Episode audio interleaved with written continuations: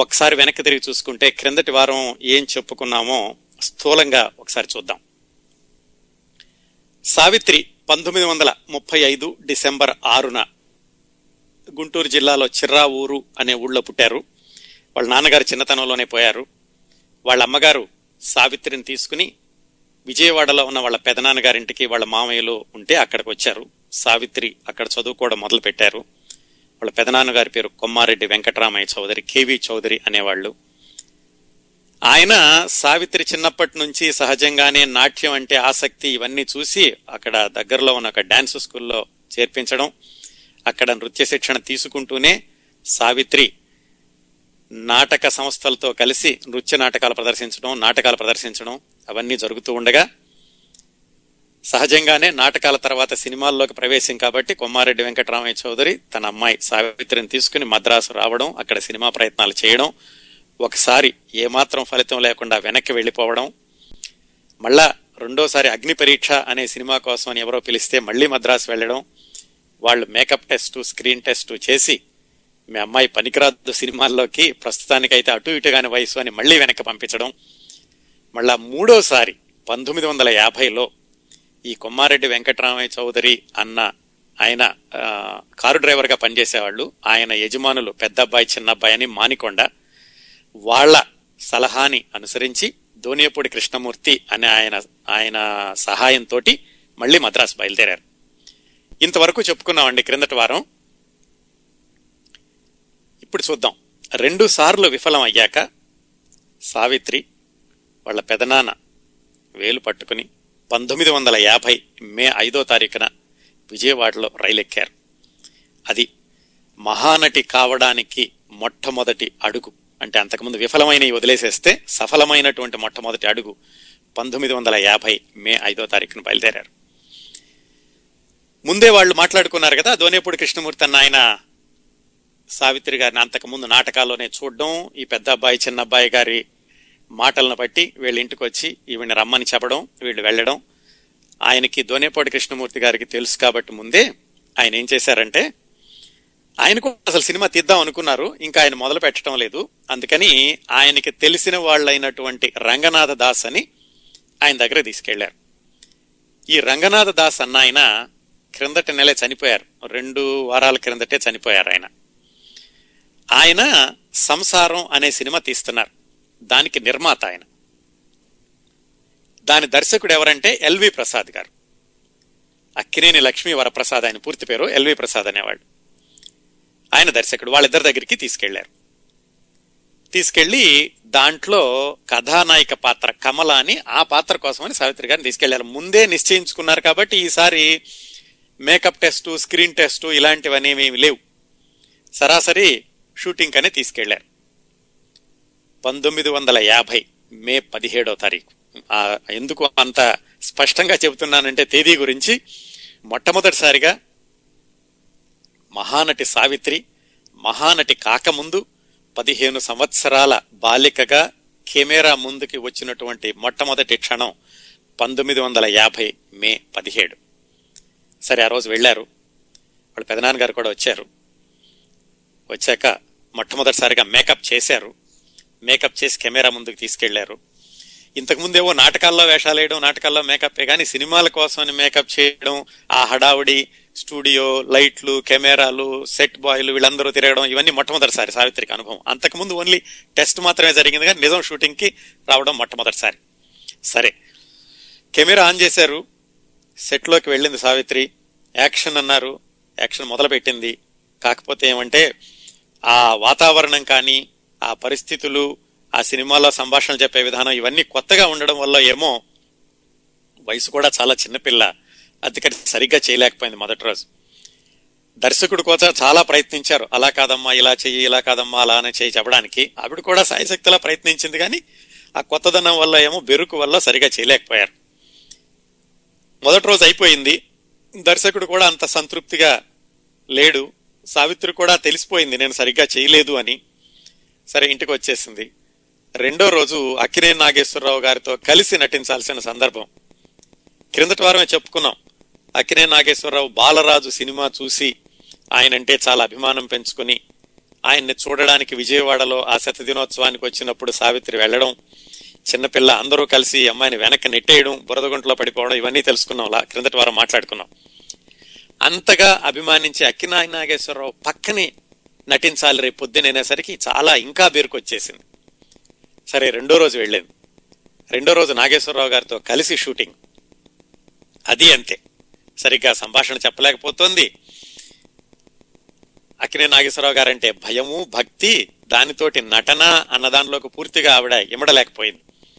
ఆ విధంగా పదిహేను రోజులు షూటింగ్ జరిగింది. పదిహేను రోజులు ఒక్కొక్క రోజు ఒక్కొక్క అనుభవం. చెప్పి చెప్పి చెప్పి దర్శకుడికి విసుగొచ్చేసేది. అటు నిర్మాత చూస్తేనేమో ఇదేమిట్రా బాబు రీళ్ళకి రీళ్ళు అయిపోతున్నాయి. ఈ పిల్లని ఎంతో స్టేజ్ మీద బాగా చేస్తుంది కదా అని తీసుకొస్తే ఈ అమ్మాయి చేయలేకపోయింది అని ఆయన దిగులు పడ్డం. దర్శకుడు ఆయన సాయశక్తులా శ్రమించడం ఆయన భయపడడం ఇలాంటివన్నీ పదిహేను రోజులు జరిగాయి. మధ్యలో ఒకసారి నాగేశ్వరరావుని ఏడిపిస్తూ ఒక నటన ఒక సీన్ ఉంది. నాగేశ్వరరావు పల్లెటూరు వాడు సావిత్రి పాత్ర ఏమో చాలా ఆధునిక యువతి. ఆ పాత్రలో నటించాలి. ఇంకా భయం. మామూలుగానే సంభాషణ చెప్పలేకపోతుంటే ఇంకా హీరోని ఏడిపించు చేయడం అంటే ఇంకా కష్టం. మొత్తానికి పదిహేను రోజులు జరిగాక నిర్మాత దర్శకుడు కథానాయకుడు అందరూ కలిసి కూర్చుని ఈ అమ్మాయి పనికిరాదు. ఈ అమ్మాయి యాక్షన్ చేయలేకపోతుంది. పదిహేను రోజులు మనకి సమయం చాలా వృధా అయింది. ఇలాగే కనుక కొనసాగితే ఈ సినిమా ఎప్పటికవుతుందో తెలియదు దీనిలో నాణ్యత కూడా ఎలా వస్తుందో తెలియదని చెప్పేసి సావిత్రి గారిని ఆ కమల పాత్ర నుంచి తొలగించడానికి నిశ్చయించుకున్నారు. పిలిచి చెప్పారు వాళ్ళ పెదనాన్న గారిని. అయ్యా మీ అమ్మాయి చేయలేకపోతోంది. మీరేమనుకోవద్దు ఈ సినిమాలో నుంచి తీసేస్తున్నాము. ఈ పాత్రని పుష్పలత అని ఆ అమ్మాయికి ఇస్తున్నాము. కాకపోతే మీరు అంత దూరం నుంచి వచ్చారు. పైగా మేమేమో కావాలని తీసుకొచ్చాము. అని చెప్పి ఈ దోనేపూడి కృష్ణమూర్తి తీసుకెళ్ళారు కదా. ఆయన ఏం చేశారంటే ఒక చిన్నగా వాళ్ళతోటి కొంచెం రాజీ బేరాలాడి ఒక చిన్న పాత్రలో మరీ నిరాశ చెందకుండా కొంచెమైనా కనిపించేలాగా ఒక ఒక పాటలో కొంచెం సేపు కనిపిస్తుంది ఆ సంసారం సినిమాలో. టక్కుటమారం బండి టంకీలా బండి అని ఒక పాట ఉంటే దాంట్లో ఒక కొంచెం సేపు కనిపించేటటువంటి పాత్రకి ఆవిడ్ని కొనసాగించడానికి నిశ్చయించుకున్నారు. ఆ విధంగా కథానాయిక అనుకుని వెళ్ళి కథానాయికగా చేయలేక విఫలం చెంది ఒక చిన్న పాత్రలో సావిత్రి మొట్టమొదటిసారిగా వెండి తెర మీద కనిపించారు. ఒకే ఒక డైలాగ్ ఉంటుందండి దాంట్లో. నువ్వు అచ్చం హీరో నాగేశ్వరరావులా ఉన్నావే అని ఆ నాగేశ్వరరావు పాత్రనే అనాలన్నమాట. ఆ ఒక్క డైలాగు పాటలో కొంచెం సేపు కనిపించడం. అది ఆ విధంగా ఆవిడ మొట్టమొదటిసారి తెరంగేట్రం తెర మీద కనిపించడం జరిగింది సంసారం సినిమాలో. ఇప్పటికి కూడా చాలామంది సావిత్రి గారి గురించి చెప్పినప్పుడు సావిత్రి గారు కూడా మొహమాట లేకుండా ఎప్పుడూ చెప్పుకునేవాళ్ళు. ఇలా సంసారం సినిమాలో మొట్టమొదటిసారిగా వచ్చి విఫలమయ్యానని అందరూ కూడా ఆవిడ గురించి రాసినప్పుడు ఈ సందర్భం చెప్పకుండా ఉండరు. ఎందుకంటే ఎంత విజయమైనా సరే కొన్ని అపజయాలతోనే మొదలవుతుంది. నీ అపజయాలే విజయానికి మెట్లు అనడానికి ఉదాహరణగా సావిత్రి గారు మొట్టమొదటిసారిగా విఫలం అవడం గురించి మళ్ళీ మళ్ళీ చెబుతూ ఉంటారు అందరూ.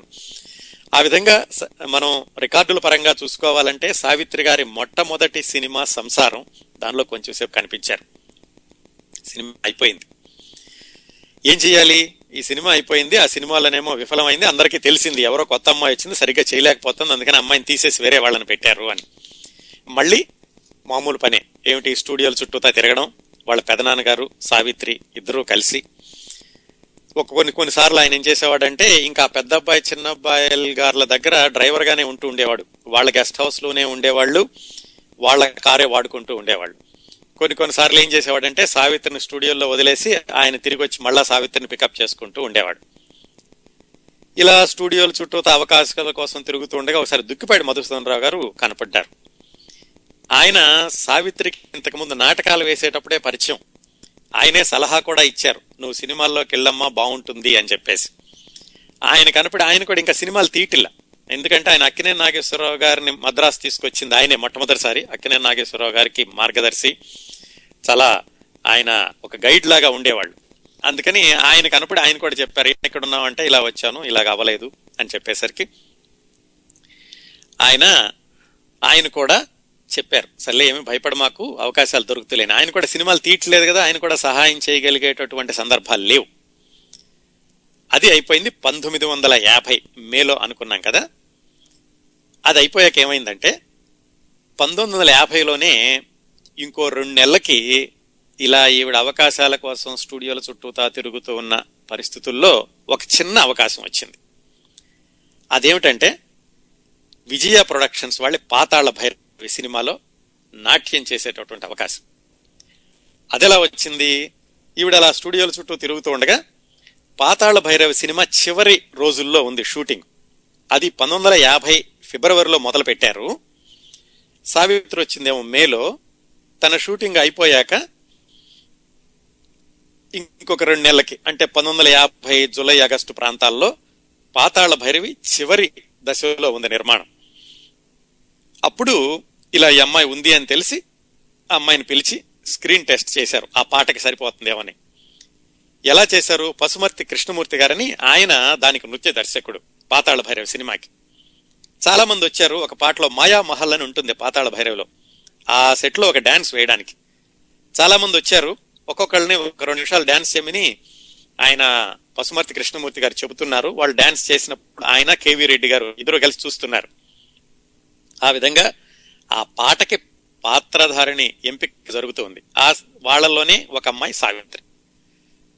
మొత్తానికి మరి మిగతా వాళ్ళు ఎలా ఉన్నారో సావిత్రి గారు కూడా ఏమిటంటే మొట్టమొదటిసారి విఫలం అయ్యాక ఏమైనా సరే ఈసారి అవకాశం వస్తే సద్వినియోగం చేసుకోవాలి నాలో ప్రతిభనంతా చూపించాలి అని ఆవిడ మానసికం కూడా సంసిద్ధురాలు అవడం వల్ల కానీ మొత్తానికి ఆ ఎంపికలో సావిత్రి గారిని ఎంపిక చేయడం జరిగింది. చూశాక పశుమర్తి కృష్ణమూర్తి గారు కూడా ఈ అమ్మాయి చాలా బాగుందండి చాలా చలాకీగా చేస్తుంది. కేవలం నటన చేయడమే కాదు ఆవిడ నాట్యం చేయడమే కాదు మొహంలో హావభావాలు కూడా బాగా పలుకుతున్నాయి. ఈ అమ్మాయిని తీసుకుందాము అని కేవీ రెడ్డి గారికి చెప్పారు. ఆయన కూడా ఏంటంటే ఒక పాటే ఒక అమ్మాయే సరే ఎవరో కొత్త అమ్మాయి ఇంతకు ముందు డాన్సులు బాగానే చేసింది డాన్స్ డైరెక్టర్ గారు కూడా చెప్తున్నారని చెప్పి ఆయన కూడా సరే అన్నారు.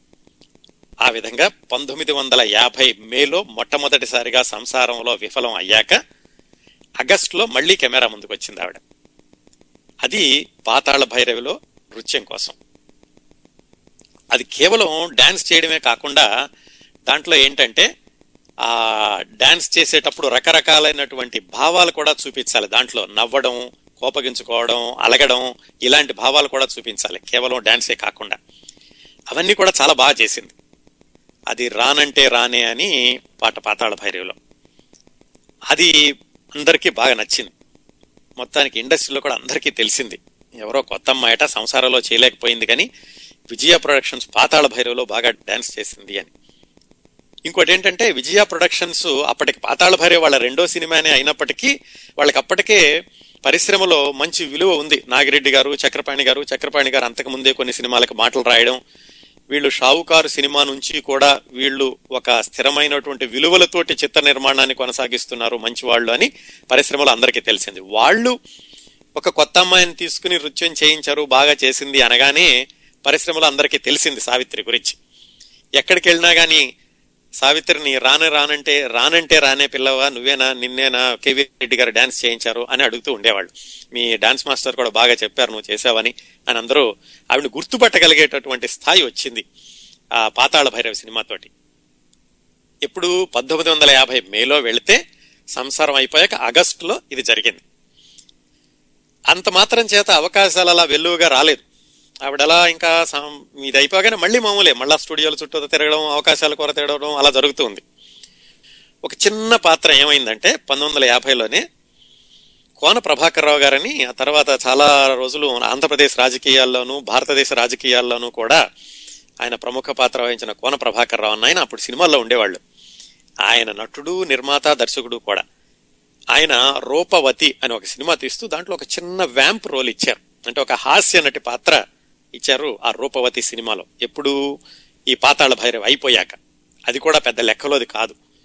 కాకపోతే ఏమైందంటే సావిత్రి కనీసం కెమెరా అలవాటు అవడానికి ఆ బెరుకు పోవడానికి సహాయపడింది రూపవతి సినిమా. అంతేకాని ఆవిడకి అవకాశాలు తీసుకురావడానికి మాత్రం పెద్దగా దోహదం చేయలేదు ఆ రూపవతి అనే సినిమా. ఆ విధంగా మూడు సినిమాలు అయినాయి పంతొమ్మిది వందల యాభైలో. అలా జరుగుతోంది. ఇంకా స్టూడియోల చుట్టూతా వెళుతూనే ఉంది. అవకాశాల కోసం చూస్తూనే ఉన్నారు. ఏదో రూపవతి అయ్యింది కానీ తర్వాత ఏం రాలేదు. ఈలోగా ఏమైందంటే దోనేపూడి కృష్ణమూర్తి గారు ఆయన కూడా సినిమా తీద్దామని అనుకున్నారు కదా. ఆయన పంతొమ్మిది వందల యాభై ఒకటి ఫిబ్రవరిలో ఆయన సినిమా తీద్దామని ప్రకటన ఇచ్చారు. దానికి సావిత్రిని పెట్టుకున్నారు. ఎందుకంటే రెండు ప- పాతాళ భైరవలో మంచి పేరే వచ్చింది. విజయ ప్రొడక్షన్స్ వాళ్ళది. రూపవతిలో ఏదో చిన్న పాత్ర చేసింది బెరుకు లేకుండా చేస్తోందని మొత్తానికి ఆయన పంతొమ్మిది వందల యాభై ఒకటి ఫిబ్రవరి నుంచి రూపవాణి అని అప్పట్లో ఒక సినిమా పత్రిక వచ్చేది. దాంట్లో ఆయన ప్రకటనలు ఇవ్వడం మొదలు పెట్టారు సావిత్రితోటి సినిమా తీస్తున్నాను ఆ సినిమా పేరు ప్రియురాలు. దాంట్లో హీరో జగ్గయ్య. అంతకుముందు జగ్గయ్య సావిత్రి ఇద్దరు కలిసి వేదికల మీద వాళ్ళు నాటకాలు కూడా వేశారని చెప్పుకున్నాం క్రిందటి వారు. జగ్గయ్య గారు హీరోగా సావిత్రి హీరోయిన్గా ప్రియురాలు అనే సినిమాతోటి అనే సినిమాకి ప్రకటన ఇచ్చారు కానీ సినిమా అయితే మొదలవ్వలేదు. ఈ విధంగా ఒక సంవత్సరం గడిచిపోయిందండి. పంతొమ్మిది వందల యాభైలో వెళితే పంతొమ్మిది వందల యాభై ఒకటి ఆగస్టు వరకు కూడా సావిత్రికి మళ్ళా వేషాలేమి లేవు. ఆ చిన్న రూపవతి పాత్ర తప్పితే. ఇంకా తిరుగుతూనే ఉంది అందరూ బాగానే ఉంది చాలా బాగా చేసేవు కానీ మా దాంట్లో ఇప్పటికి ఇంకా ఏమి అవకాశాలు లేవు. వచ్చినప్పుడు చూస్తామని చెప్పడమే కానీ అవకాశాలు రాలా. సంవత్సరం పాటు వేచి చూశాక మళ్ళా పంతొమ్మిది వందల యాభై ఒకటి ఆగస్టులో మళ్ళా విజయ ప్రొడక్షన్స్ వాళ్ళదే. వాళ్ళది పాతాళ భైరవి అయ్యాక పెళ్ళి చేసి చూడు అనే సినిమా మొదలుపెట్టారు. ఈ పాతాళ భైరవిలో సావిత్రి డాన్స్ చేయడం ఆవిడ చాలా ఏమాత్రం భయం లేకుండా కెమెరా దగ్గర ఉండడం ఇవన్నీ గమనించినటువంటి విజయ ప్రొడక్షన్స్ వాళ్ళు. ముఖ్యంగా చక్రపాణి గారు ఆ పెళ్ళి చేసి చూడు సినిమాలో సెకండ్ హీరోయిన్గా తీసుకున్నారు. అది కూడా మొట్టమొదటి హీరోయిన్ కాదు సెకండ్ హీరోయిన్గా తీసుకున్నారు పెళ్ళి చేసి చూడు సినిమాలోకి. నిజంగా చెప్పుకోవాలంటే సావిత్రి గారి నటనా జీవితాన్ని మలుపు తిప్పినటువంటి సినిమా పెళ్ళి చేసి చూడు. అది ఆవిడ రెండో కథానాయిక అయినప్పటికీ. ఎన్టీ రామారావు గారు జీ వరలక్ష్మి హీరో హీరోయిన్లు ప్రధానంగా. ఈ రెండో హీరో హీరోయిన్లో హీరోయిన్ సావిత్రి ఆ రెండో హీరో పేరు ఎండమూరి దోగారావు అని అప్పట్లో విజయ ప్రొడక్షన్స్ వాళ్ళు మొట్టమొదటి సినిమా షావుకారులో కూడా ఆయన వేషం వేశారు. ఆయన రెండో హీరో సావిత్రి రెండో హీరోయిన్. ఎస్వి రంగారావు కూతురు. ఆ పెళ్ళి చేసి చూడు సినిమా సంవత్సరం తర్వాత పంతొమ్మిది యాభై ఒకటి ఆగస్టులో మొత్తం పెట్టారు. అది సావిత్రికి పూర్తిగా మలుపు తిప్పిన సినిమా. కెమెరా కెమెరా ముందు ఏమాత్రం భయపడకుండా ఆవిడలోని నటనని బయటకు తీసుకొచ్చిన సినిమా. ఆవిడకి బాగా గుర్తింపు తీసుకొచ్చిన సినిమా పెళ్ళి చేసి చూడు. అది పంతొమ్మిది వందల యాభై ఒకటి ఆగస్టులో మొదలైంది. అది పంతొమ్మిది వందల యాభై రెండులో విడుదలైంది. ఇంకా ఆ పంతొమ్మిది వందల యాభై ఒకటి ఆగస్టు తర్వాత ఈ సినిమాలోకి బుక్ అయిందని తెలిసాకే ఇంకా వరుసనే అవకాశాలు రావడం మొదలుపెట్టినాయి. అయితే ఎలాగా కథానాయికగా కాదు. ఇంకా ఈవిడ సెకండ్ హీరోయినే కదా. అందుకని ఈ సినిమా నిర్మాణంలో ఉండగానే విజయ ప్రొడక్షన్స్ వాళ్ళు రెండో హీరోయిన్గా తీసుకున్నారంటే తప్పనిసరిగా ఈ అమ్మాయిలో చాలా ప్రతిభ ఉంటుందని కనీసం సావిత్రిని చూడడం ఆవిడని ఇంటర్వ్యూ చేయడం ఆవిడకి అవకాశాలు ఇద్దామా అన్నటువంటి ఆలోచనని పెంచడం మొదలైంది. ఆ విధంగా ఆవిడకి పల్లెటూరు ఆదర్శం సంక్రాంతి శాంతి ఇలాంటి సినిమాల్లో అవకాశాలు వచ్చినాయి. పంతొమ్మిది వందల యాభై ఒకటి చివరిలో. అన్ని మళ్ళీ చిన్న చిన్న పాత్రలే. పెద్ద పాత్రలో హీరోయిన్ పాత్ర కాదు. అయితే ఈ పల్లెటూరు సినిమాలో మొట్టమొదటిసారిగా సావిత్రి పేరుని ముందుగా వేశారు. మిగతా తారల అందరికంటే కూడా మొట్టమొదటగా పేరు వేసినటువంటి సినిమా పల్లెటూరు అనే సినిమా. వాళ్ళు కూడా ఎందుకు చేశారంటే ఈ సినిమాలన్నింటిలోనూ వస్తోంది బాగా పైకి రాబోతోంది ఈ అమ్మాయి అని. అంతకు ముందు వేరే తార పేరుంటే దాన్ని మార్చేసి ముందుగా సావిత్రి పేరుని ముందుకు సరిపారు అంతకుముందు టీజీ కమలాదేవి పేరు ఉండేది టైటిల్ కార్డ్స్లో. దానికంటే ముందు సావిత్రి పేరు వేశారు. అది పల్లెటూరు సినిమాలో. ఈ విధంగా ఒక నాలుగైదు సినిమాల్లో అవకాశాలు వచ్చినాయి. పంతొమ్మిది వందల యాభై ఒకటి చివరిలో. ఈ పెళ్ళి చేసి చూడు సినిమా సినీ పరిశ్రమలో ఒక పేరు తీసుకురావడానికి అందరికీ తెలియడానికి దోహదం చేస్తే సావిత్రిని నిజంగా సినీ పరిశ్రమలో నిలదొక్కునేలాగా పాతుకుపోయేలాగా మహానటి అనేదానికి ఇంకా మహానటి అన్న బిరుదు రాలేదు. అనడానికి సమానంగా చాలా బాగా చేసింది ఈ అమ్మాయి. ఇంక ఈ అమ్మాయికి తిరుగులేదు. సినిమాల్లో ముందుకు వెళుతుంది. మనకు మంచి నటి దొరికింది అనేలాగా చేసిన సినిమా దేవదాస్. పంతొమ్మిది వందల యాభై మూడులో వచ్చింది. అయితే ఆ దేవదాసులో పాత్ర కూడా అంత అంత త్వరగా రాలేదు సావిత్రికి. దానిలో చాలా మతలబులు జరిగినాయి. అది ఏం జరిగింది? దేవదాసులో ఆవిడకి ఎలాగా అవకాశం వచ్చింది? ఆ తర్వాత నుంచి ఆవిడ నట జీవితం ఎలాంటి మలుపులు తిరిగింది? ఆ విశేషాలు తెలుసుకోబోయే ముందు నర్తనశాల చిత్రం నుంచి ఒక పాట విందాం. రచన సముద్రాల సంగీతం సుసర్ల దక్షిణామూర్తి పాడింది సుశీల. ఈ పాట విన్నాక మిగతా విశేషాలు మాట్లాడుకుందాం.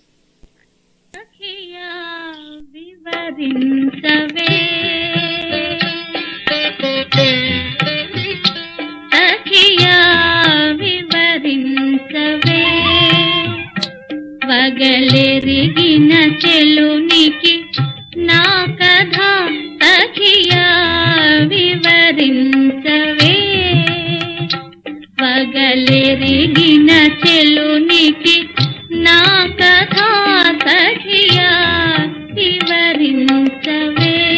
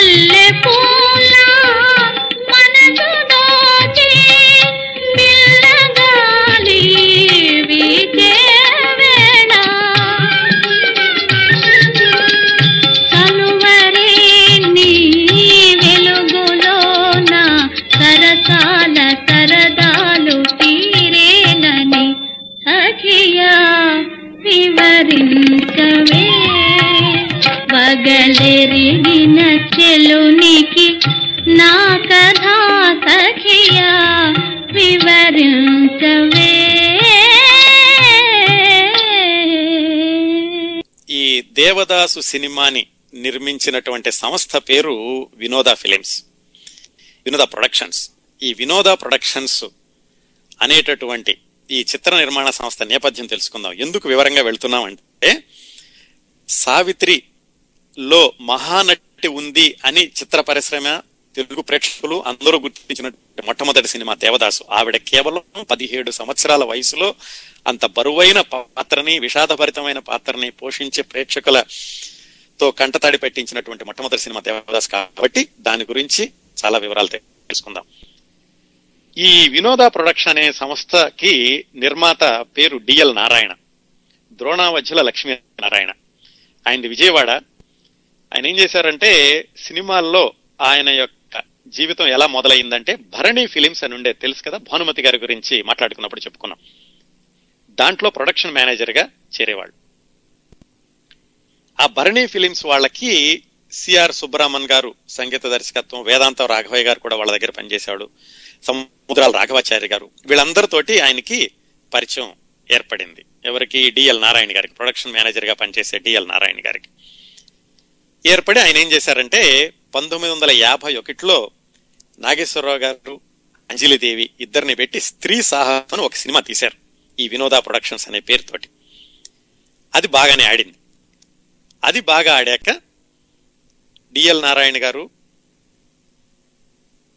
వేదాంతం రాఘవయ్య గారు సిఆర్ సుబ్రహ్మణ్ గారు ముగ్గురు కలిపి ఒక సినిమా తీద్దాం అనుకున్నారు. వీళ్ళు ముగ్గురు కూడా ఈ వినోద ప్రొడక్షన్స్లో భాగస్వాములుగా చేరి సినిమా తీద్దామని మొదలుపెట్టారు. ఆ సినిమా ఏం చేద్దాం అనుకున్నప్పుడు సముద్రాల రాఘవాచార్య గారు బాగా చదువుకున్నట్టు పండితుడు వేదాంతం రాఘవయ్య గారు ఆయన నృత్య దర్శకత్వం గా వచ్చినప్పటికీ ఆయనకు కూడా మంచి సాహిత్యం మీద మంచి పట్టుంది వాళ్ళందరూ కలిసి దేవదాసు నవలని సినిమాగా చేద్దామని అనుకున్నారు. దేవదాసు నవల అంటే మనం చక్రపాణి గారి గురించి మాట్లాడుకున్నప్పుడు చెప్పుకున్నాం. శరత్ బాబు బెంగాలీ రచయిత శరత్ బాబు నవల. అప్పటికే అంటే పంతొమ్మిది వందల యాభై వచ్చేటప్పటికే శరత్ బాబు నవలన్నీ తెలుగులో రావడం. చాలా మంది తెలుగు వాళ్ళు అసలు శరత్ బాబు అంటే తెలుగు రచయితేమే అనుకునేంతగా ఆయన నవల తెలుగు వాళ్ళలో ప్రాచుర్యం పొందినాయి.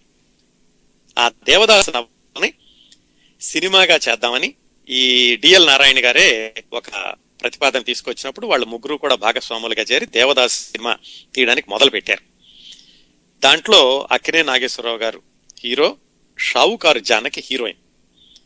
వాళ్ళిద్దరూ అనుకుని ఆ సినిమాని స్థిరపరచి వాళ్ళ సినిమా మొదలు పెట్టడం కూడా జరిగింది. సినిమా మొదలు పెట్టి మొదలు పెట్టడం అంటే పూజ చేశారు. పూజ చేసిన రోజు శరత్ బాబు గారి ఫోటోని కూడా ఆ పూజా గదిలో పెట్టి అంత గౌరవం ఉండేది రచయిత అంటేను. పెట్టి వాళ్ళు పూజ చేసి సినిమా మొదలు పెట్టారు షౌకార్ జానక్ తోటి. ఇంకా షూటింగ్ వెళ్ళడానికి ముందు అందరూ వీళ్ళని నిరుత్సాహపరిచారు. దేవదా సినిమా ఏమిటి? తాగుబోతే ఏమిటి? అతను ఎవరో అమ్మాయిని ప్రేమించి తాగిపోతే చచ్చిపోతాడు. దానికి అసలు ప్రేక్షకులు ఎందుకు దాన్ని చూస్తారు ప్రేక్షకుల్ని ఎలా ఒప్పించగలవు? ఈ సినిమా సరిగ్గా ఆడదు అని అందరూ వెనక్కి లాగారు. లాగేసరికి ఇంకా కెమెరా ముందుకు వెళ్ళకుండానే ఆ సిఆర్ సుబ్బరామన్ వేదాంత రాఘవయ్య గారు కూడా ఈ డిఆర్ నారాయణకి చెప్పారు. మాకు ఏదో అనుమానంగా ఉందండి మేము కొంచెం ధైర్యం చాలటం లేదు ఈ సినిమా ముందుకు తీసుకెళ్ళలేము అని చెప్పారు. చెప్పేసరికి ఆయనకి డిఎల్ నారాయణకి కూడా కొంచెం ధైర్యం చేయలేక సర్లే అయితే ఆపేసేద్దాం సినిమా అని ఆయన దాన్ని తాత్కాలికంగా ఆపేసేసి దాని బదులుగా ఆయన శాంతి అని ఒక సినిమా నిర్మాణం మొదలు పెట్టారు దాంట్లో సావిత్రిని ఒక వాంపు పాత్రకు తీసుకున్నారు. రామచంద్ర కాశ్యప చంద్రకుమారి అన్న వాళ్ళేమో హీరో హీరోయిన్లు. అందులో పేకేటి శివరాం పక్కని ఒక హాస్య పాత్రకి సావిత్రిని తీసుకున్నారు. ఆ శాంతి అన్న సినిమాలో. దేవదా సినిమా ఆగిపోయింది. ఈ శాంతి అన్న సినిమాలో ఈమెని ఒక హాస్య పాత్రకు తీసుకున్నారు సావిత్రిని ఆ విధంగా సావిత్రికి మరొక సినిమా పెళ్ళి చేసు చూడు తర్వాత ఆ వరుసలో వచ్చినట్టు పల్లెటూరు ఆదర్శం వాటితో పాటుగా ఈ శాంతి సినిమాలో కూడా వేషం దొరికింది. ఎందుకంటే ఈ శాంతి సినిమాలో రాబట్టి ఆ డిఎల్ నారాయణ గారికి పరిచయం కాబట్టి ఆ తర్వాత అవకాశానికి ఇది ఒక మొదటి మెట్టులాగా పనిచేసింది అనమాట ఆ శాంతి సినిమా అది విడుదలయ్యింది ఒక మాదిరిగా ఆడింది మొత్తానికి సావిత్రికి అప్పుడప్పుడే పేరు వస్తుంది ఒక నటు ఉంది చేస్తుంది అని చెప్పేసేసి. అది అయిపోయాక ఆ శాంతి సినిమా రిలీజ్ అయ్యి ఒక మాదిరిగా ఆడాక డిఎల్ నారాయణ మళ్ళీ ఆయన అప్పుడు మొదలు పెట్టినటువంటి ఆ దేవదాస్ సినిమా మాత్రం సినిమా మీద మాత్రం ఆయనకి మక్కువ పోలేదు. ఆయన ఏం చేశారంటే సరే నేను ఒక్కడనే తీసేస్తాను ఓ పని చేయండి మీరు భాగస్వాములుగా వద్దు కనీసం నాకు సాంకేతిక నిపుణులుగా పనిచేయండి. సముద్రాల రాఘవాచారి గారు మీరు మాటలో పాటలు మీరు ఎలాగో రాస్తారు. వేదాంత రాఘవయ్య గారు మీ దర్శకత్వంలో తీస్తాను అందుకని చెప్పి ఆ సినిమా మళ్ళా మొదలు పెడతాం. నా బాధ్యతగా నేను తీసుకుంటాను అని చెప్పేసి మళ్ళా దేవదాస్ సినిమాని మొదలు పెట్టారు. ఆ సినిమాలో అప్పటికే షావుకార్ జానకి హీరోయిన్గా అనుకున్నారు కదా ఇంతకు ముందు ఆగిపోయినప్పుడు. అందుకని మళ్ళీ షావుకార్ జానక్ గారిని సంప్రదించారు. ఇంకో విషయం చెప్తాను. ఈ షావుకార్ జానక్ గారు రాకముందు అసలు ఆ దేవదాసు సినిమాలో భానుమతి గారిని హీరోయిన్గా అనుకున్నారు. వీళ్ళు అడిగారు. భానుమతి గారికి అప్పట్లో చాలా పేరుంది. వెళ్ళి ఆవిడ అడిగారు ఇలా దేవదాస్ సినిమా తీస్తున్నామండి. అకిన నాగేశ్వరరావు పక్కన మీరు హీరోయిన్గా వెయ్యాలి అని. ఆవిడేమిటంటే కొంచెం ఆవిడ పరువుకు పోయారు. ఈ డిఎల్ నారాయణ నా దగ్గర ప్రొడక్షన్ మేనేజర్గా పనిచేశాడు. వచ్చి తను సినిమా తీసి నన్ను హీరోయిన్గా వేయమంటున్నాడని ఆవిడ కొంచెం ఈగో అనుకోవచ్చు. దానికి వెళ్ళి ఆవిడ ఆ సినిమాలో వేషం వేయలేదు. అప్పుడు షావుకారు జానకని తీసుకోవడం జరిగింది. సరే. శాంతి సినిమా అయిపోయింది. మళ్ళీ దేవదాస్ మొదలు పెడదాం అనుకున్నారు. అనుకుని మళ్ళా షావుకార్ జానక్ గారిని మళ్ళీ డేట్లు కావాలి కదా డేట్లు అడిగారు. షావుకార్ జానకి గారి దగ్గర అప్పట్లో ఆయన డేట్స్ చూస్తూ ఉండేవాళ్ళు. ప్రముఖ డిటెక్టివ్ రచయిత కొమ్మూరి సాంబశివరావు గారు. ఆయన గురించి కూడా మనం ఇంత రెండు మూడు నెలల క్రితం చెప్పుకున్నాం కొమ్మూరి సాంబశివరావు గారి గురించి చాలా వివరంగా. ఆయన్ని సంప్రదించాలి తేదీల గురించి. వెళ్ళి అడిగారు. ఏమండి మరి మళ్ళీ మొదలు పెడుతున్నాం సినిమా అప్పుడు డేట్లు ఉన్నాయి కదా ఇవ్వండి మళ్ళా దేవదాస్ సినిమా కొనసాగిద్దామని. అక్కడేదో కొంచెం ఇద్దరికి ఆ డేట్లు కుదరలేదు. ఏదో సంఘర్షణ వచ్చింది. ప్రొడ్యూసర్స్కి నిన్ను కొమ్మూరి సాంబశివరావు గారికి కానీ జానకి గారు కానీ ఎలాగన్నా కానీ మొత్తానికి అది సరిగా ముందుకు వెళ్ళలేదు. దాంతో వాళ్ళు షావుకారు జానకిని తొలగించి వేరే ఎవరినైనా పెట్టుకుందాము అనుకున్నారు. అది పెద్ద మలుపండి ఎవరికి మొత్తం దేవదాసు సినిమాకి నిర్మాతలకి దర్శకుడికి ఇటు సావిత్రికి. ఎవరు అనుకున్నప్పుడు వాళ్ళకి సావిత్రి పేరు పరిగణనలోకి వచ్చింది. ఇంతకుముందే శాంతి సినిమాలో చేసింది.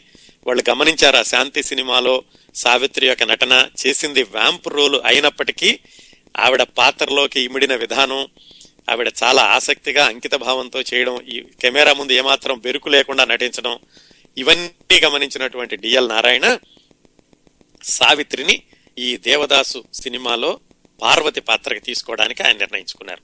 అఫ్ కోర్స్ దర్శకుడు మిగతా వాళ్ళతో కూడా చెప్పారు అందరూ సరే అనుకున్నాక సావిత్రిని దేవదాసు సినిమాలో పార్వతి పాత్రకి నిశ్చయం చేయడం జరిగింది. ఆ విధంగా వచ్చిందండి సావిత్రికి పార్వతి పాత్ర దేవదాసులో నటించే అవకాశం ఈ విధంగా షావుకారు జానే గారి అవకాశం పోవడం సావిత్రి వాళ్ళ ముందు సినిమాలో నటించడం వీటన్నిటి వల్ల ఆవిడకి దేవదాసులో చేసేటటువంటి అవకాశం వచ్చింది. ఇంకా దేవదాసు విడుదల అయ్యాక ఆవిడకు వచ్చిన పేరు గురించి మళ్ళీ మళ్ళీ చెప్పాల్సిన అవసరం లేదు. అసలు ఆ అమ్మాయి పదిహేడు సంవత్సరాల అమ్మాయి అని కూడా ఎవరికి అనిపించలేదు. ఆ పాత్రలో అలాగా ఇమిడిపోవడం ఆ పాత్ర యొక్క మానసిక సంఘర్షణ చిన్నతనం నుంచి దేవదాసు చనిపోయే వరకు ఆవిడ జీవితంలో జరిగినటువంటి సంఘటనలు అన్నింటినీ ఆవిడ నటించడం కాదు పూర్తిగా జీవించడం జీవించినటువంటి విధానం అదంతా కూడా ప్రేక్షకులందరికీ తెలుసు. అందుకే ఇన్ని సంవత్సరాల తర్వాత దాదాపు అరవై సంవత్సరాల తర్వాత కూడా దేవదాసు ఇప్పటికీ విడుదలైనా కానీ ఆ దేవదాసు పాత్రను ఎవరు అంటే ఎక్కువ మంది మెచ్చుకోకపోయినప్పటికి కానీ ఇప్పటికి కూడా సానుభూతితో అని ఎలా అనుకోండి? ఇప్పటికి కూడా దాన్ని ఒక తెలుగు సినిమాల్లో ఒక మైలురాయిలాగా మంచి సినిమాలాగా ఇప్పటికీ చెప్పుకుంటూ ఉంటారు. అందుకనే ఆ సినిమా విజయంలో సావిత్రి పాత్ర ఎంతైనా ఉందని చెప్పుకోవడంలో ఏమాత్రం సందేహించాల్సిన అవసరం లేదు. ఎంతగా నటించేదంటే ఎందుకంటే మొట్టమొదటిసారి ఆవిడకి దాదాపుగా హీరోయిన్గా నటించేటటువంటి అవకాశం వచ్చిన సినిమా దేవదాస్. ఆ సినిమాలో ఒక చోట తలను తీసుకెళ్ళి గోడ కొట్టుకోవాలి నుదుటిని గోడ తలుపు కొట్టుకునేటటువంటి దృశ్యం ఒకటి ఉంటుంది. ఎంతగా ఆవిడ మమేకమై ఆ సినిమాలో యాక్షన్ చేశారంటే ఆ సినిమా చేసేటప్పుడు దర్శకుడు కట్ చెప్పినా కూడా ఆకకుండా అలాగే నుదుటిని గోడకేసి తలుపుకేసి కొట్టుకుంటూ ఉండిపోయారట. వాళ్ళు ఆపేసి అమ్మ అయిపోయింది యాక్షన్ అయిపోయింది ఇంకా నువ్వు మామూలుగా రావచ్చు అనే వరకు కూడా ఆపలేదట. అంతగా ఆవిడ పాత్రలో లీనమైపోయి ఆ పార్వతి పాత్రకి జీవం పోశారు దేవదాస్ సినిమా. ఇంకంతేనండి. దేవదాసు సినిమా విడుదల అయ్యాక ఇక సావిత్రి మళ్ళా పాత్రల కోసం వెతుక్కోవాల్సిన అవసరం కానీ వెనక్కి తిరిగి చూడాల్సిన అవసరం కానీ రాలేదు. పంతొమ్మిది వందల యాభై మూడులో విడుదలైంది ఆ దేవదాస్ సినిమా. ఇంకా అక్కడ నుంచి కూడా అది నవంబర్ ఆరు అనుకుంటాను. దీపావళి రోజున పంతొమ్మిది యాభై మూడు నవంబర్ ఒకటిన రిలీజ్ ఆ- ప్రాంతాల్లో విడుదలైంది ఆ సినిమా. అప్పటి నుంచి పంతొమ్మిది వందల యాభై మూడు చివరి నుంచి ఇంకా సావిత్రికి మళ్ళీ వెనక్కి తిరిగి చూసుకునేటటువంటి అవకాశం లేకుండా అవకాశం ఒకదాని తర్వాత ఒకటి వచ్చినాయి. మళ్ళీ మైలురాళ్ళు ఉన్నాయి ఆవిడ ఎక్కిన మెట్లు ఉన్నాయి సినిమాల్లో కొన్ని కొన్ని చిన్న పాత్రలు వేసినవి కూడా ఉన్నాయి. కానీ సావిత్రి అనేటువంటి ఒక నటి ఉంది సావిత్రికి మంచి పాత్రలు పోషించగలిగేటటువంటి సామర్థ్యం ఉంది అని తెలియజెప్పిన సినిమా దేవదాస్. మధ్యలో ఒక తమిళ సినిమా షూటింగ్ కూడా జరిగింది. ఈ దేవదాస్ జరగడానికి ముందు యాభై మూడు ఆ దేవదాస్ జరుగుతున్న రోజుల్లోనే ఒక కి పాటలు రాసింది సముద్రాల రాఘవాచార్య గారు పాడింది కె రాణి ఘంటసాల.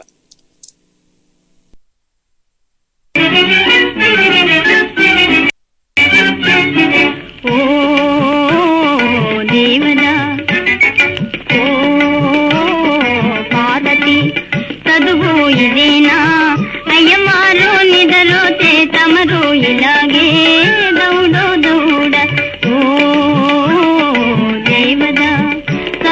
చదువు ఇదేనా అయ్యమారు నిదలో తమరు ఇలాగే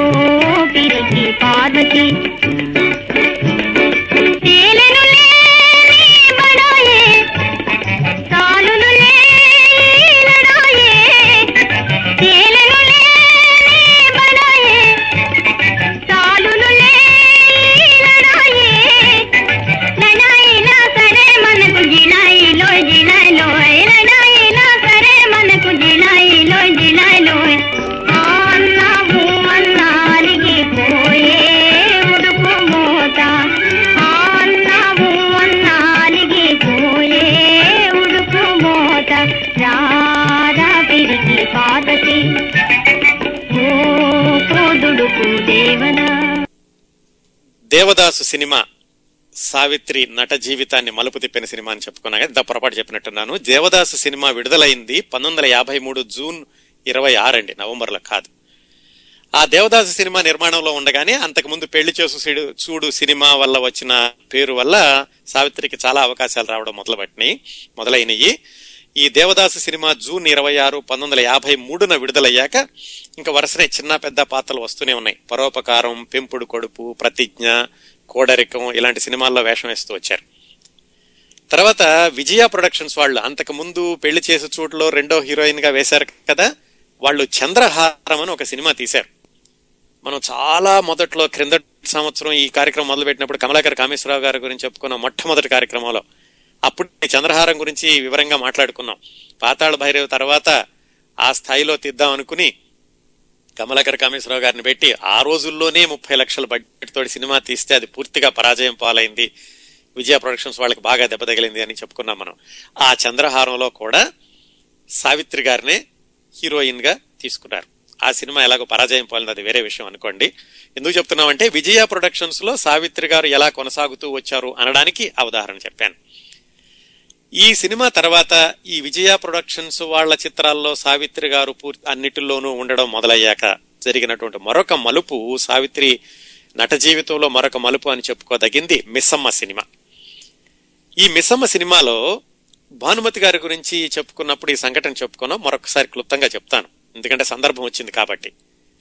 ఈ సినిమా జనవరి పన్నెండు పంతొమ్మిది వందల యాభై ఐదున విడుదలైందండి. దేవదాసు సినిమా తర్వాత ఒక మంచి నటి ఉంది అన్నిటిలోనూ తీసుకోవచ్చు అని అందరూ అనుకుంటే ఈ మిస్సమ్మ సినిమా తర్వాత ఇంకా ఏమాత్రం ఎదురు లేకుండా అన్ని సినిమాల్లోనూ సావిత్రే కావాలి అనుకునేటటువంటి దశ వచ్చింది ఈ మిస్సమ్మ తర్వాత. మిస్సమ్మ సినిమాలోకి సావిత్రి వెళ్ళడం ఎలా జరిగిందంటే అది చాలా విచిత్రం. ఇప్పుడు మనం చూస్తున్న మిస్సమ్మలో సావిత్రి జమున పాత్రల్లో ముందుగా అనుకున్నది భానుమతి సావిత్రి. అంటే ఇప్పుడు మనం చూస్తున్న సినిమాలో జమున పాత్రకి సావిత్రిని తీసుకున్నారు ముందు. ఇప్పుడు మనం చూస్తున్న సినిమాలో సావిత్రి పాత్రకి భానుమతి గారిని తీసుకున్నారు. భానుమతి సావిత్రి వాళ్ళిద్దరితో జమున లేరు అనమాట అసలు ఆ సినిమాల్లో వీళ్ళిద్దరితోటి మొదలుపెట్టి షూటింగ్ అంతా మొదలైంది. దాదాపుగా ఒక నాలుగు రీళ్ళు నాలుగు నీళ్ళు అంటే ఒక నలభై నిమిషాల పాటు సినిమా షూటింగ్ కూడా అయ్యింది. ఎవరు? భానుమతి ఆ మిస్ మేరీ పాత్రలో. ఒకసారి ఏమైందంటే ఆవిడ షూటింగ్కి రాలేదు. రావడం రావడం ఆలస్యమైంది. పొద్దున్నే ఏడు గంటలకు ఎనిమిది గంటలకు మొదలవ్వాలి. మధ్యాహ్నం పదకొండు పన్నెండు అయినా రాలేదు. ఆ సినిమా చక్రపాణి గారు పర్యవేక్షణ చేస్తూ ఉండేవాళ్ళు. తెలుసుగా చక్రపాణి గారి గురించి కూడా మనం రెండు వారాలు మాట్లాడుకున్నాం. ఆయన ఒక స్కూల్ మనిషి ఇలాగే నడవాలి అనేది. భానుమతి గారికి ఆవిడ యొక్క ఆత్మవిశ్వాసం ఆవిడ ఆత్మాభిమానం ఆవిడకి ఉంది. ఆలస్యంగా వచ్చేసరికి ఆయన కోపం వచ్చింది. ఎందుకు ఆలస్యంగా వచ్చావు ఏమిటి అని అడగడం కానీ లేకపోతే ఆవిడ విసుక్కోవడం కానీ ఏదో జరిగింది ఆ- ఆ రోజు. ఆవిడ చెప్పారు నేను ఈరోజు ఆలస్యం అవుతున్నాను అని మీకు కబురు పంపించానండి ముందేను. ఈరోజు శ్రావణ శుక్రవారం పూజ చేసుకు వస్తానని మీకు ముందే కబురు పంపించాను. మీకు అది అందకపోతే నా పొరపాటు కాదు అని ఆవిడేవో వివరణ ఇవ్వకపోయారు. చక్రపాణి గారు వినలేదు. సరే అమ్మా నీకు పూజలే గనక ముఖ్యం అనుకుంటే నాకు చెప్పకుండా వెళ్ళావు కదంటే లేదు నీకు మీకు కబురు చేశాను కబురు ఆలస్యంగా అందింది. మొత్తానికి ఏదో ఇద్దరికి కూడా అపార్థాలు వచ్చినాయి ఇద్దరూ ఆత్మాభిమానం ఉన్నవాళ్ళే. ఇద్దరికీ కూడా ఈగో ఉంది. ఇద్దరికి కూడా వాళ్ళదైనటువంటి శైలిలో పనిచేసేటటువంటి విధానం ఉంది. దాంతో మొత్తానికి చక్రపాణి గారు వద్దనడం కానీ భానుమతి వద్దనడం కానీ ఏదో జరిగింది కానీ మొత్తానికి ఆ సినిమాలో నుంచి భానుమతి గారిని తొలగించారు. అంతవరకు తీసినటువంటి సినిమా రీళ్ళను కూడా తగలబెట్టేసి మళ్ళా మొదలు మళ్ళా సినిమాని మొదటి నుంచి తీశారు. అప్పుడు చక్రపాణి గారికి సావిత్రిని ఈ మిస్ మేరీ పాత్రకి తీసుకొచ్చి సావిత్రి చేస్తున్న పాత్రలోకి జమునని తీసుకొచ్చి ఆయన మళ్ళా సినిమా మొదలుపెట్టి మళ్ళీ తీశారు.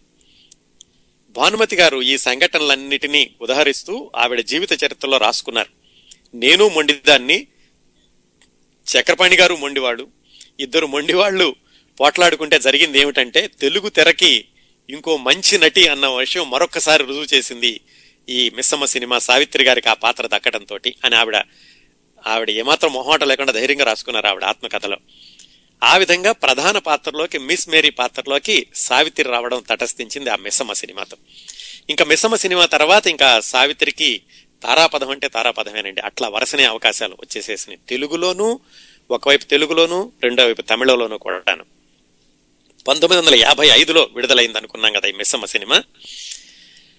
ఆ మిస్సమ్మ సినిమా పంతొమ్మిది వందల యాభై ఐదులో విడుదల అవ్వడానికి పంతొమ్మిది వందల యాభై రెండు నుంచి కూడా సావిత్రి గారి వ్యక్తిగత జీవితంలో కొన్ని పరిణామాలు సంభవించినాయి. చాలామందికి తెలియదు అవి. ఏం జరుగుతోంది వెనకాలనేది అయితే ఇంతవరకు కూడా సావిత్రి గారిని వాళ్ళ పెదనాన్నగారు అంటిపెట్టుకున్నారు ఆయనే స్టూడియోలోకి తీసుకెళ్ళడం ఆయన వేషాలు మాట్లాడడం ఆవిడ యొక్క డబ్బు వ్యవహారాలను చూడడం కూడా వాళ్ళ పెదనాన్నగారు కొమ్మారెడ్డి వెంకటరామయ్య చౌదరి ఆయన చూస్తూ ఉన్నారు. ఈ మిస్సమ్మ సినిమా విశేషాలు ఒక్క నిమిషం అక్కడ పెట్టి అదే మిస్సమ్మ సినిమాలో ఇంకా సావిత్రి గారు నటించారు అద్భుతమైన పేరు వచ్చింది ఇంకా తర్వాత నుంచి ఆ అవకాశాలు వెల్లువలాగా వచ్చేసేసినాయి. ఇప్పుడు ఏం జరుగుతోందంటే యాభై ఒకటిలో యాభైలో వచ్చారు ఒకటి రెండు సినిమాలో యాభై ఒకటి నుంచి నిజంగా ఆవిడ వరుసగా నటిస్తున్నారని చెప్పుకోవచ్చు. యాభై ఒకటి యాభై ఐదు ఎన్నేళ్ళు నాలుగేళ్ళు అయింది కదా. ఈ నాలుగేళ్ళలో ఈ కొమ్మారెడ్డి వెంకటరామయ్య చౌదరి అన్న ఆయన వీళ్ళ పెదనాన్న గారు సావిత్రి పెదనాన్న గారు ఈవిడ విషయాలన్నీ చూడడం. ఆవి ఆయన గురించి సినీ పరిశ్రమలో కొంత అందరికీ నచ్చలేదు. ఎందుకంటే ఆయన సావిత్రి గారి పారితోషికాన్ని ఒకేసారిగా పెంచేయడం అలాగే మంచి హీరోలు ఉంటేనే నటిస్తానడం మొత్తానికి ఏవో కొన్ని ఆయన షరతులు పెడుతూ వచ్చారు. ఈ విషయాలన్నిటి గురించి ఆ రోజుల్లోనే అంటే పంతొమ్మిది యాభై రెండు యాభై మూడు ప్రాంతాల్లోనే ఒక పత్రికలో కొన్ని వార్తలు వచ్చినాయి. ఆయన సావిత్రి గారిని పూర్తిగా నియంత్రించడం నిర్మాతల దగ్గర దర్శకుల దగ్గర కూడా ఆయన బేరసారాలు చేయడం వీటన్నిటి గురించి ఆ రోజుల్లోనే రూపవాణి అనే పత్రికలో చాలా గంభీరమైనటువంటి వ్యాసం ఒకటి వచ్చింది. ఏమని? ఈ వెంకటరామ చౌదరి గారు ఉన్నట్టుండి సావిత్రి గారి పారితోషికాన్ని పెంచేశారు. ఇరవై వేలు తీసుకొచ్చేశారు మూడు వేలు తీసుకునే సావిత్రి గారిని రెండు సంవత్సరాల్లోనే ఇరవై వేలు పారితోషానికి తీసుకొచ్చారు. ఇలా చేయడం మంచిది కాదు. ఇలాగైతే గనక పరిశ్రమలో ఒక మంచి నటి నిలదొక్కుకోవడం కష్టమవుతుంది. అట్లాగే ఈ వెంకటరామ చౌదరి గారు మొట్టమొదట్లోనేమో మా ఆఫీస్కి వచ్చి సావిత్రి ఫోటోలు ఇచ్చి మాకు పబ్లిసిటీ కావాలి మాకు పబ్లిసిటీ వచ్చేలాగా చేయండి అని మా వెనకాల తిరిగారు. ఇప్పుడు మాకు ఇంటర్వ్యూలు ఇవ్వమంటే సావిత్రితో ఇప్పించడం లేదు. ఇలాంటివన్నీ ఆ రోజుల్లో పత్రికలో చాలా ధైర్యంగా రాయగలిగేవాళ్ళు. అందుకనే ఈ వెంకటరామయ్య చౌదరి ఒకసారి ఆయన కారు వేసుకుని వెళితే రేవతి స్టూడియోలో ఆయన కారు టైర్లు కోసేశారు. అలాగే జీవరలక్ష్మి ఒకసారి ఆయన మీద దా- దాదాపుగా చేయి చేసుకునేటటువంటి అవకాశం అవసరం వచ్చింది. ఇలాంటివన్నీ చేయడం ఈ సావిత్రి గారి పెదనాన్న గారికి మంచిది కాదు. పెదనాన్న గారు కదా నాన్న అని అంటూ ఉండేవాళ్ళు అనమాట మంచిది కాదు. ఇలాగా వచ్చిన కొత్తలోనే ఇలా చేస్తే గనక ఒక మహానటిగా ఎదగాల్సినటువంటి నటీమణి భవిష్యత్తుకి మంచిది కాదు. ఇలాంటి చౌదరి లాంటి వ్యక్తులు జాగ్రత్తతో మసలుకోవడం మంచిది అని చెప్పేసి ఆ రోజుల్లోనే పేపర్లో రాశారు. ఇది కూడా ఎందుకు చెప్తున్నానంటే ఈ పెద తీసుకెళ్ళినటువంటి పెదనాన్నగారు ఈవిడికి అవకాశాల కోసం ప్రయత్నించిన పెదనాన్నగారు ఇటువైపు సావిత్రి ఎదుగుతున్న విధానం మళ్ళా సావిత్రి గారి వ్యక్తిగత జీవితంలో వెనక జరుగుతున్నటువంటి సినిమాలు ఇవన్నీ కలిసి సావిత్రి గారి వ్యక్తిగత జీవితాన్ని ఒక మలుపు తిప్పినాయి. అవన్నీ మళ్ళీ నటనా జీవితం మీద కూడా అప్పుడు వెంటనే కాకపోయినా తర్వాత రోజుల్లో అవన్నీ ఎలా ప్రభావితం కలగజేసినాయి అని చెప్పడానికి సావిత్రి గారి జీవితంలో వాళ్ళ పెదనాని గారి పాత్ర ఎంతవరకు ఉంది ఆవిడ ఎదుగుతున్నప్పుడు అని చెప్పడానికి ఈ సంఘటనల్ని ఉదహరించడం జరిగిందండి. ఇలా జరుగుతోంది. యాభై ఐదులో ఆవిడ ఆ మిస్సమ్మ సినిమాతోటి ఏమాత్రం ఎదురులేని నటిగా ఆవిడ స్థిరపడిపోయింది. ఈ యాభై రెండు యాభై ఆరు మధ్యలో ఆ వెనకాల జరిగినటువంటి విశేషాలు ఏమిటి అప్పటి పరిణామాలు ఏమిటి ఆ విశేషాలకు వెళ్ళబోయే ముందు మనం మాంగల్య బలం సినిమా నుంచి మాస్టర్ వేణు సంగీత సారథ్యంలో శ్రీశ్రీ రచన సుశీల పాడిన పాట సావిత్రి గారి మీద చిత్రీకరించబడింది తెలియని ఆనందం నేలో. ఆ పాట విన్నాక మళ్ళా వెనక్కి వెళ్ళి యాభై రెండు నుంచి యాభై ఆరు వరకు సావిత్రి గారి జీవితంలో ఏం జరిగిందో మాట్లాడుకుందాం. Thank you.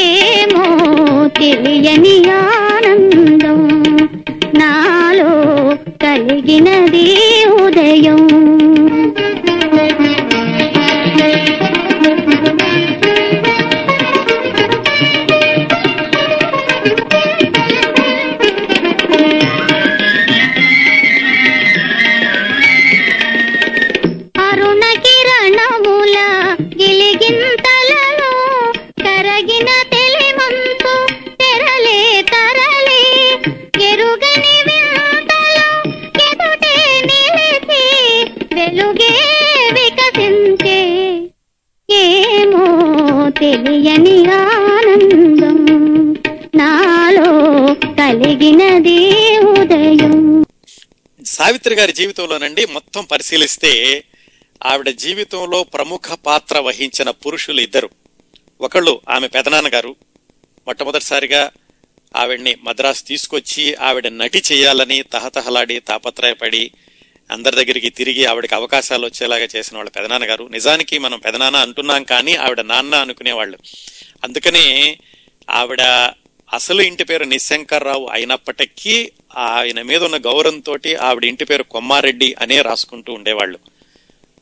ఆవిడ ఒక సినిమాలో కూడా కే సావిత్రి అని ఉంటుంది. ఒకే ఒక్క సినిమాలో ఉంటుంది. ఆ విషయాలు కూడా ఎందుకు ఆ పరిస్థితులు వచ్చినాయో తర్వాత తెలుసుకుందాం. రెండో పురుషుడు ఆవిడ జీవితాన్ని అత్యధికంగా ప్రభావితం చేసిన రెండో పురుషుడి పేరు జమినీ గణేశన్ ఆవిడ భర్త. అసలు ఎవరి జమినీ గణేశన్? జమినీ గణేశన్ ఎక్కడి నుంచి వచ్చారు? ఆయన నేపథ్యం ఏమిటి? అది తెలుసుకుంటే సావిత్రి గారితో ఆయనకి జరిగిన పరిచయం ఆ తర్వాత వచ్చినటువంటి సంఘర్షణలు.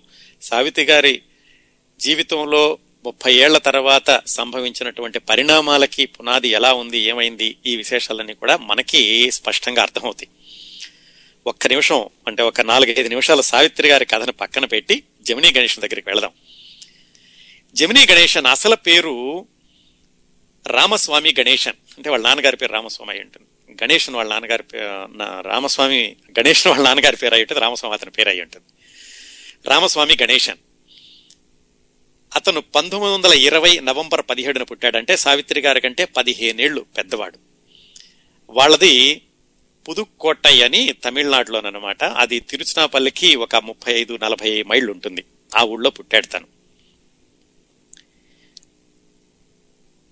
చాలా హుషారుగా ఉండేవాడు చిన్నప్పటి నుంచి చాలా చురుగ్గా ఉండేవాడు చదువులో కూడాను. ఆయన ప్రాథమిక విద్యాభ్యాసం అంతా కూడా పుదుక్కోటలో అయిపోయాక ఆయన కాలేజీ చదువు కోసం మద్రాసు వచ్చాడు.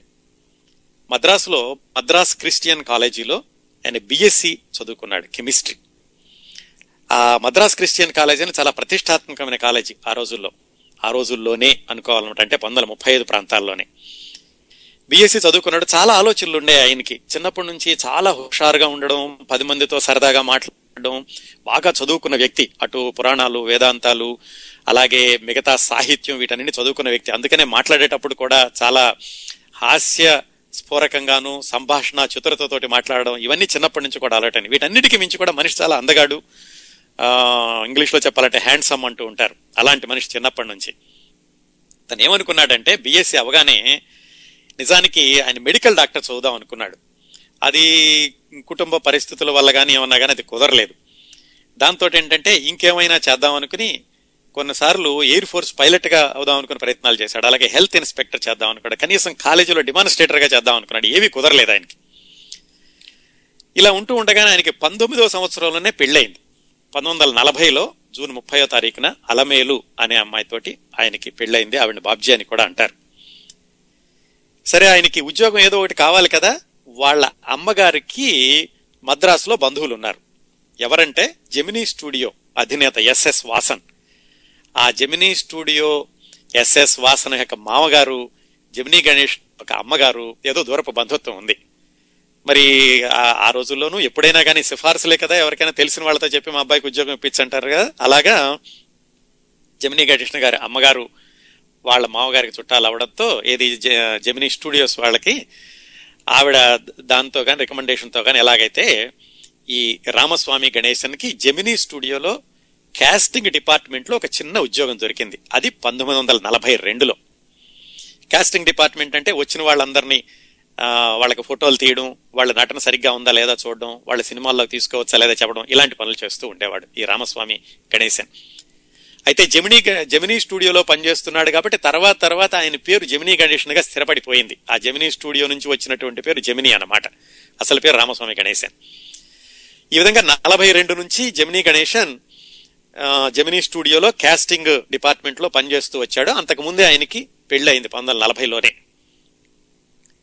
కొంచెం ఫాస్ట్ ఫార్వర్డ్ చేసి వాళ్ళ ఆయన పిల్లల గురించి తెలుసుకుందాం. ఆయనకి అలమేలు తోటి వివాహం అయ్యాక నలభై రెండులో నలభై నాలుగులో యాభై మూడులో అరవై రెండులో నలుగురు అమ్మాయిలు పుట్టారు. వాళ్ళందరూ కూడా ఇప్పుడు చాలా మంచి స్థాయిలో ఉన్నారు. నలుగురులో ముగ్గురు డాక్టర్లు ఒక ఆమె జర్నలిజంలో ఉన్నట్టున్నారు.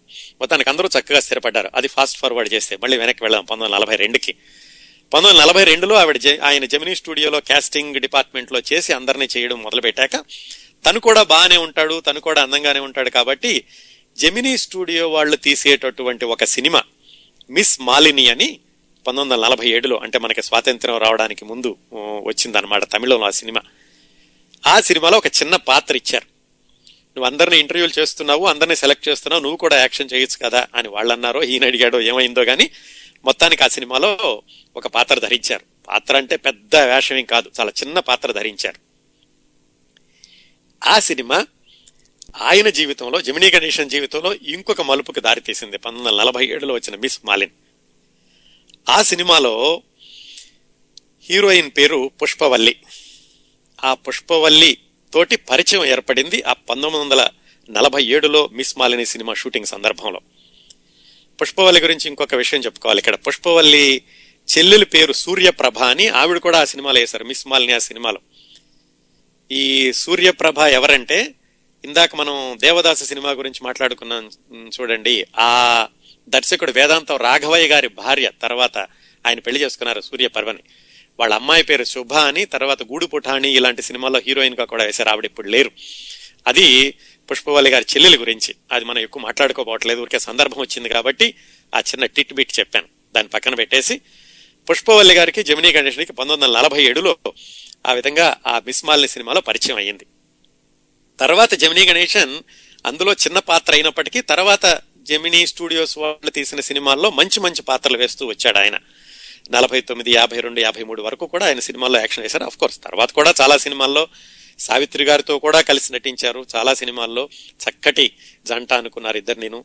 అటు శివాజీ గణేశన్ ఇటు జమినీ గణేశన్ ఎంజి రామచందర్ ముగ్గురు కూడా సమాంతరంగా ఎదుగుతూ వచ్చారు.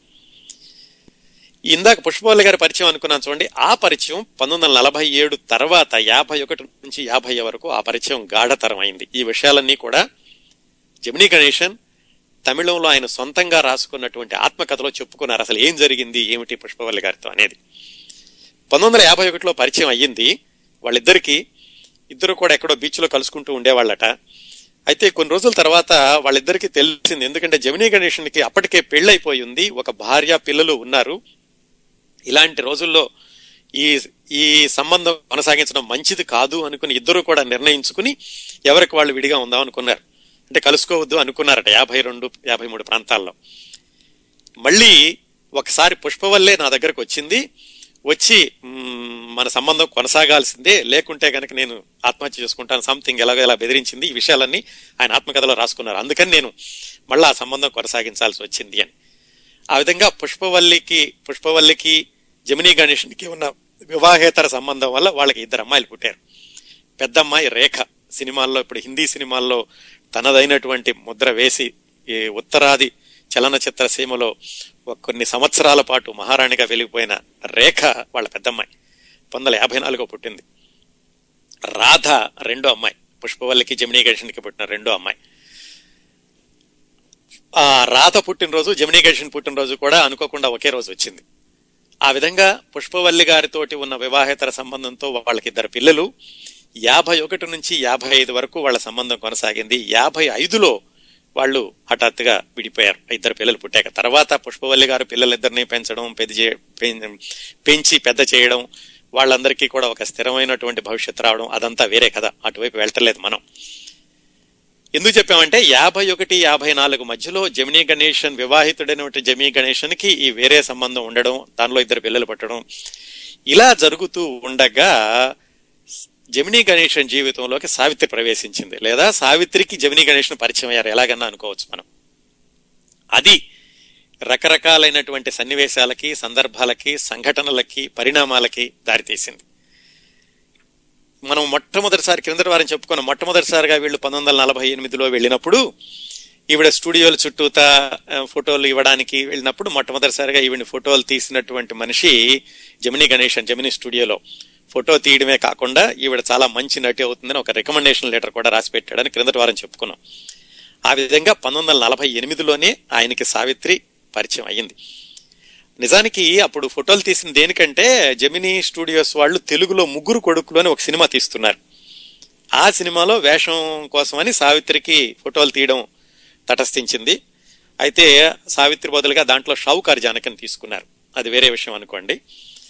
ఆ విధంగా నలభై ఎనిమిదిలో మొట్టమొదటిసారిగా జమినీ గణేష్ సావిత్రిని చూడడం తర్వాత మళ్ళా సావిత్రి విజయవాడ వెళ్ళిపోవడం మళ్ళా రెండోసారి వెనక్కి రావడం పంతొమ్మిది వందల యాభైలో మళ్ళీ ఆ సంసారం సినిమాతోటి పెళ్ళి చేస్తుడితోటి ఆవిడ నిలదొక్కుకోవడం ఇది జరిగింది. ఈవిడ మళ్ళా వచ్చినప్పుడు కూడా జమినీ గణేషన్ అప్పుడప్పుడు కనపడడం ఇద్దరు మాట్లాడుకోవడం జరుగుతూ ఉంది. ఈ పంతొమ్మిది వందల యాభై యాభై రెండు యాభై ఆరు మధ్యలో వీళ్ళ పెదనాన్న గారికి ఏవో అనుమానం వచ్చింది. ఈ అమ్మాయి ఏదో ఇంతకు ముందులాగా లేదు. మన అమ్మాయి ఏదో తేడా వస్తుంది. డబ్బులు వ్యవహారాల్లో కానీ ఈవిడ బయటికి వెళ్ళి రావడంలో కానీ ఎవడో తేడాలు వస్తున్నాయి అని చెప్పి వాళ్ళ పెదనాన్నగారు ఏదో కొంచెం వాసన పడి పసిగట్టారు. మా అమ్మాయి జీవితంలో ఏదో జరుగుతోంది అని. ఇటువైపు జమినీ గణేషన్ నేపథ్యం అది. ఒక భార్య పిల్లలు తర్వాత ఇంకో వివాహేతర సంబంధం. ఇది జరుగుతూ ఉండగానే సమాంతరంగా సావిత్రి గారితో పరిచయం జరిగింది. అసలు ఆ పవి- పరిచయం ఎలా జరిగింది? అది ఎలాంటి పరిణామాలకు దారితీసింది? ఐదారు సంవత్సరాలు ఏం జరిగింది? ఈ విశేషాలన్నీ ఆయన ఆత్మకథలో రాసుకున్నారు. అలాగే ఈ విషయాలన్నీ వాళ్ళిద్దరికీ మధ్యన జరిగినాయి కాబట్టి నిజంగా ఏం జరిగింది అనేది ఆ తర్వాత రకరకాల వాళ్ళు రకరకాలుగా చెప్పుకుంటారు అనేటటువంటి ఉద్దేశంతో సావిత్రి పంతొమ్మిది వందల యాభై ఆరు పంతొమ్మిది వందల అరవై ప్రాంతాల్లో జీవీజీ అని క్రిందటి వారం చెప్పుకున్నాం మనం. గడియారం వెంకట గోపాలకృష్ణ అని అప్పట్లో ఒక పత్రిక ఎడిటర్ ఉండేవాడు సినిమా రంగం అనే పత్రికకి. ఆయన దేవదాస్ సినిమాలో ఒక చిన్న పాత్ర కూడా వేశారు.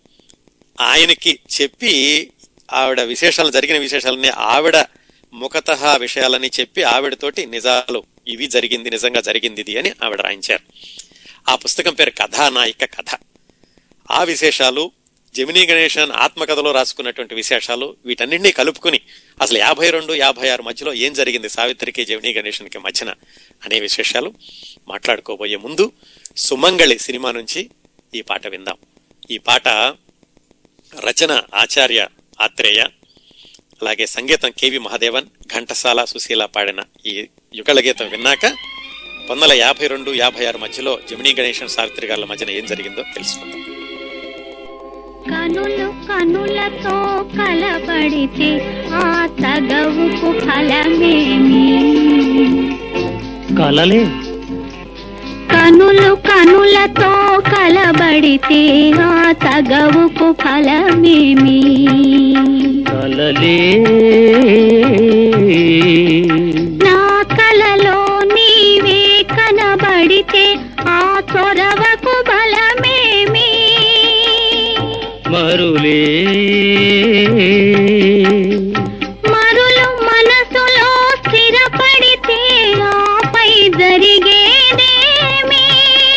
మనువు. మనువై ఈ కలబడితే ఆ మనుగడ పేరేమి? సంసారం. కనులు కనులతో కలబడితే ఆ తగవుకు ఫలమేమి? కలలే.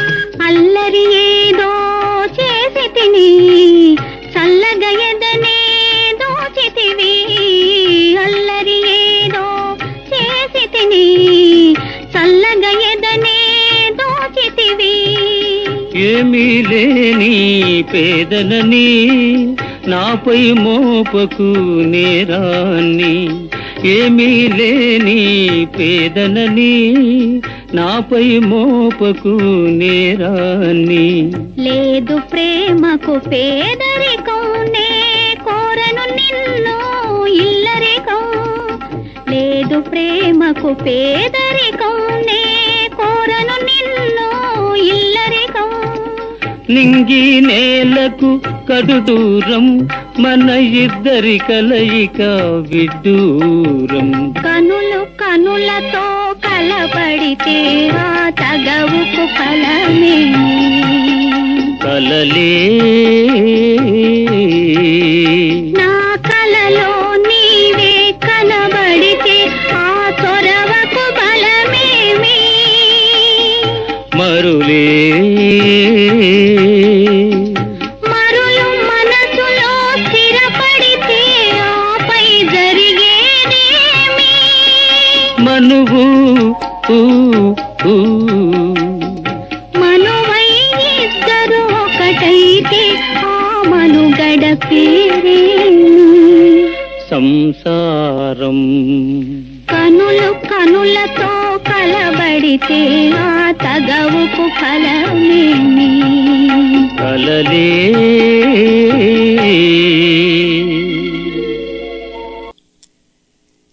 యాభై ఒకటి యాభై రెండులో ఏం జరిగిందంటే మనం పోల్ మాంగల్యం అని జెమినీ ప్రొడక్షన్స్ వాళ్ళు ఒక సినిమా తీయడం మొదలుపెట్టారు. దాంట్లో Gemini Ganesan hero Savitri heroine వాళ్ళిద్దరికి ప్రధాన పాత్రలు. దాని దర్శకుడు ఎవరంటే తెలుగు ఆయన పి. పుల్లయ్య గారు. కథ రాసింది కూడా తెలుగు ఆయన. తెలుగు సినిమానే అనుకుంటా దాన్ని తమిళంలో తీస్తున్నారు. దాంట్లో సావిత్రి గారిని బుక్ చేశారు. అక్కడ జమినీ గణేషన్ తోటి కలిసి పనిచేసే అవకాశం వచ్చింది. దాని గురించి ఆవిడ కథానాయక కథలో రాసుకున్నారు ఏం జరిగింది ఏమిటి అనేది. అప్పటికింకా తమిళం సరిగ్గా రాదు సావిత్రికి ఈ మనం పోల్ మాంగళ్యం సినిమాలో వేసేటప్పటికి. అందుకని జమినీ గణేషన్ని పెట్టారు ఈవిడికి తమిళం కూడా నేర్పమని. ఆయనతో పాటు యాక్షన్ చేస్తూ కూడా పక్కన సెట్ల మీద ఆయన నేర్పుతూ ఉండేవాడు. ఒకసారి వెనక్కి వెళ్ళి వీళ్ళ ఇద్దరి యొక్క నేపథ్యాలు వీళ్ళ మనస్తత్వాలు ఎలా ఉండేవి? ఈ విషయాలని చాలా వివరంగా మూర్తి గారు తన ఇంగ్లీష్ పుస్తకంలో రాశారు. వీటిని వీళ్ళ స్వభావాలను విశ్లేషిస్తూ అసలు ఎందుకు ఆకర్షించబడ్డారు? ఆకర్షించబడడానికి అవకాశాలు ఎలా దోహదం చేసిన చక్కటి విశ్లేషణ చేశారు. సావిత్రిని తీసుకుంటే పదిహేను సంవత్సరాల వయసులో ఆమె మద్రాసు వచ్చింది. అప్పటి వరకు కూడా జరిగిన నేపథ్యం ఏమిటి? చాలా దిగువ మధ్యతరగతి నేపథ్యం. పెదనాన్నగారు చెప్పిన పనులు చేయడం ఏవో నాటకాల్లో వేషాలు వేయడం అలాగే స్వతహాగా వచ్చినటువంటి నటన దానివల్ల తప్ప ఆవిడ ప్రపంచాన్ని ఎక్కువగా పరిశీలించేటటువంటి అవకాశం రాలేదు.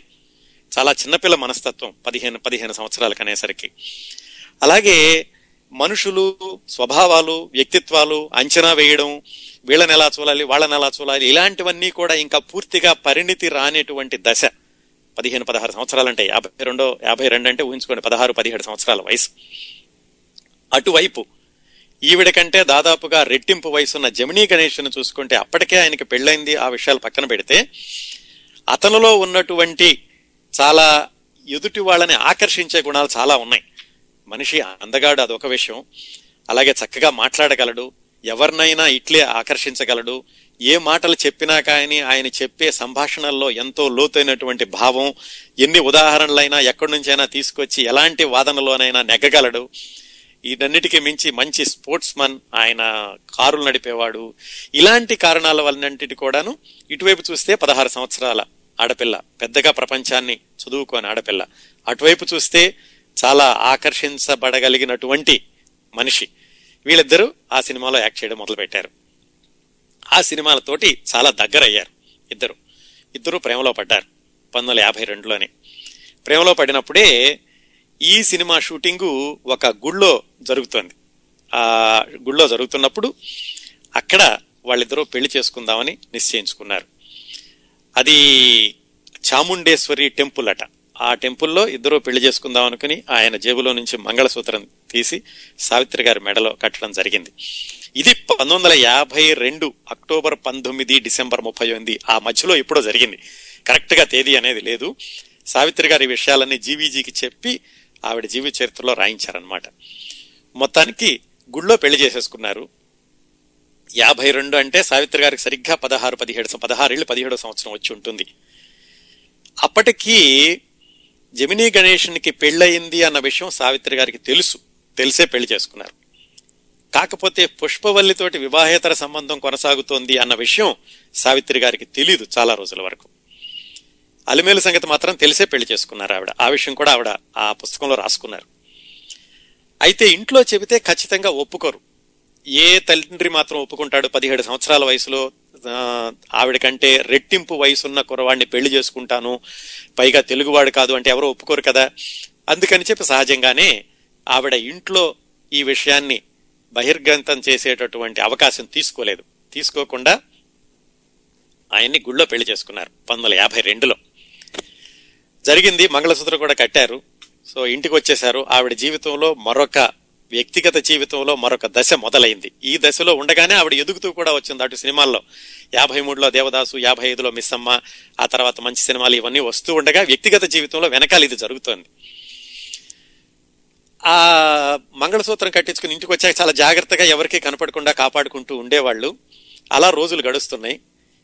ఈయన పెదనాన్న గారికి ఎక్కడో అనుమానం వచ్చిందని చెప్పుకున్నాం కదా ఆయనకి ఏదో అనుమానం వచ్చింది. ఈవిడ ప్రవర్తనలో కానీ వెళ్ళి రావడంలో కానీ ఏదో అనుమానం వచ్చి ఆయన కొంచెం దీని మీద ఎక్కువగా ఆయన కేంద్రీకరించడం మొదలు పెట్టారు సావిత్రి నడవడిక మీద కానీ ఎక్కడికి వెళ్తుంది ఎప్పుడు వస్తుంది డబ్బులు ఏమవుతున్నాయి వీటి మీద ఎక్కువ చేయడం మొదలు పెట్టారు ఆయనకి ఏదో స్పష్టమైనటువంటి అవగాహన రాలేదు కానీ ఏదో జరుగుతోందని అసలు టెస్ట్ చేద్దాం ఈ అమ్మాయి ఎలా ఉందోనని చెప్పి కన్యాశుల్కం సినిమా అప్పుడు అమ్మ నువ్వు సావిత్రి అని వేసుకుంటున్నావు కదా ఈ సినిమాలో నువ్వు కొమ్మారెడ్డి సావిత్రి అని వేయించు పేరు అని చెప్పేసి సావిత్రిని ఆయన ఒత్తిడి చేశారు. ఎందుకు ఇప్పటి వరకు సావిత్రి ఉంది కదా వదిలేయచ్చు కదా అంటే లేదు లేదు కంపల్సరీగా ఈ పేరు వెయ్యాలి అని మొత్తానికి అందుకే మీరు కన్యాశుల్కం సినిమా చూడండి. దాంట్లో కే సావిత్రి అని ఉంటుంది అలా పేరు వేశాక ఆయన పర్వాలేదులే అమ్మాయి మనతోటే ఉంది ఏం జరగటం లేదు నేను పేరు ఏమిటే వేసింది కదా అని అనుకున్నారు ఆయన.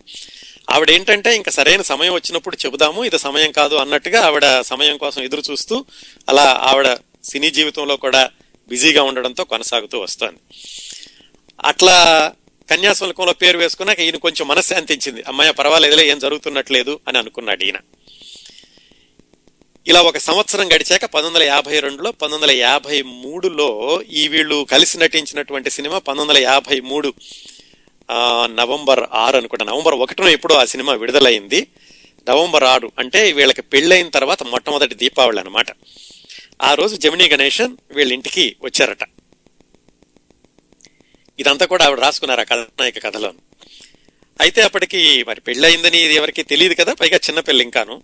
వచ్చినప్పుడు కింద వాళ్ళు రెండు అంతస్తులు ఉండేయట కింద కొమ్మారెడ్డి వెంకటరామయ్య చౌదరి గారు ఎదురయ్యారు. జమినీ గణేషన్ వచ్చాడు. ఏమిటి విశేషాలు ఏమిటి అని మాట్లాడారు. కింద మాట్లాడుతున్నారు. మాట్లాడుతుంటే ఈయన చెప్పాడు సినిమా చాలా బాగా వచ్చిందండి అందరూ బాగా అభినందిస్తున్నారు మంచి నటన అని చెప్పేసి సినిమా కూడా బాగా ఆడేటట్టుందని ఓ కబుర్లు చెప్పాడు ఆయన.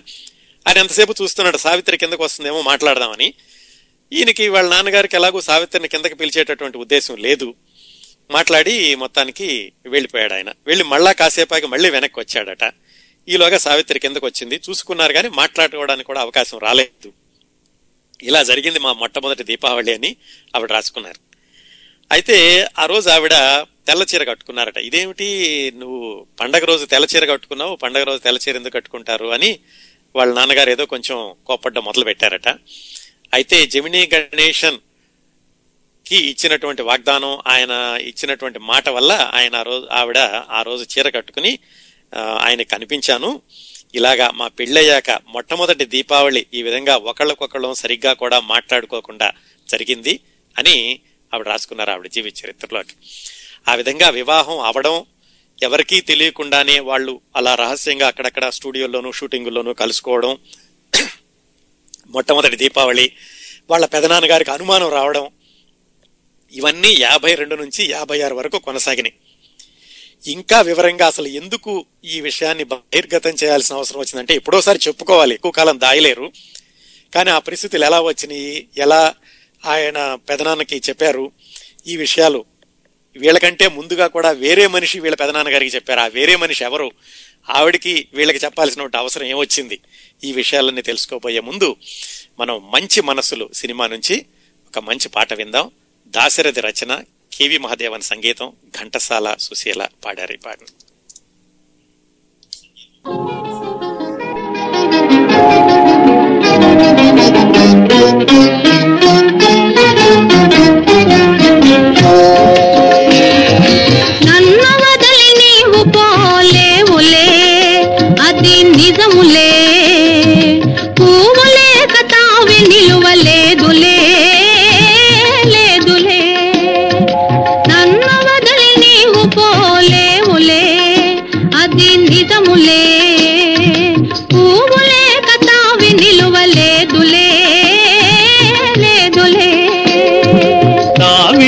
తావిలేని పువ్వు విలువలేనిదే ఇది నిజములే. నేను లేని నీవు లేని లేవులే లేవులే. తావిలేని పువ్వు విలువలేనిదే ఇది నిజములే. నేను లేని నీవు లేని లేవులే లేవులే.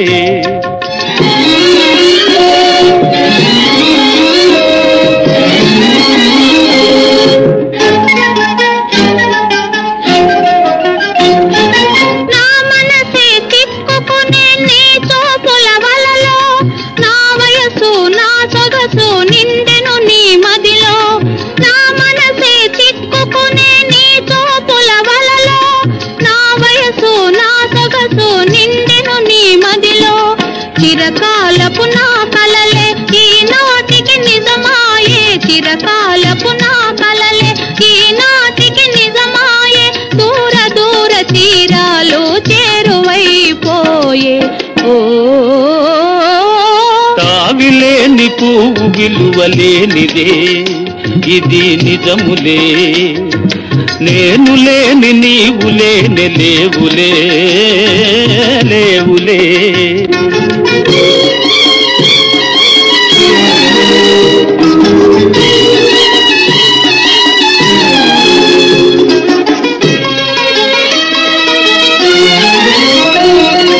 సిగ్గు తెరలలో కనులు దిల్చుకొని తలను వంచుకుని బుగ్గ మీద పెళ్ళి బొట్టు ముద్దులాడా సిగ్గు తెరలలో కనులు దిల్చుకొని తలను వంచుకుని బుగ్గ మీద పెళ్ళి బొట్టు ముద్దులాడా రంగులీను నీ మెడలో బంగారపు తాళి గట్టి పొంగిపోవు శుభదినం రానున్నదిలే.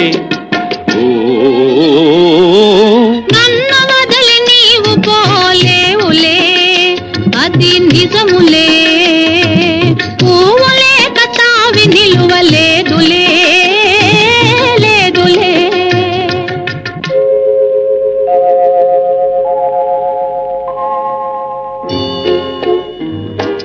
తొలినాటి రేయి తడబాటు పడుతూ మెల్లమెల్లగా నీవు రాగా.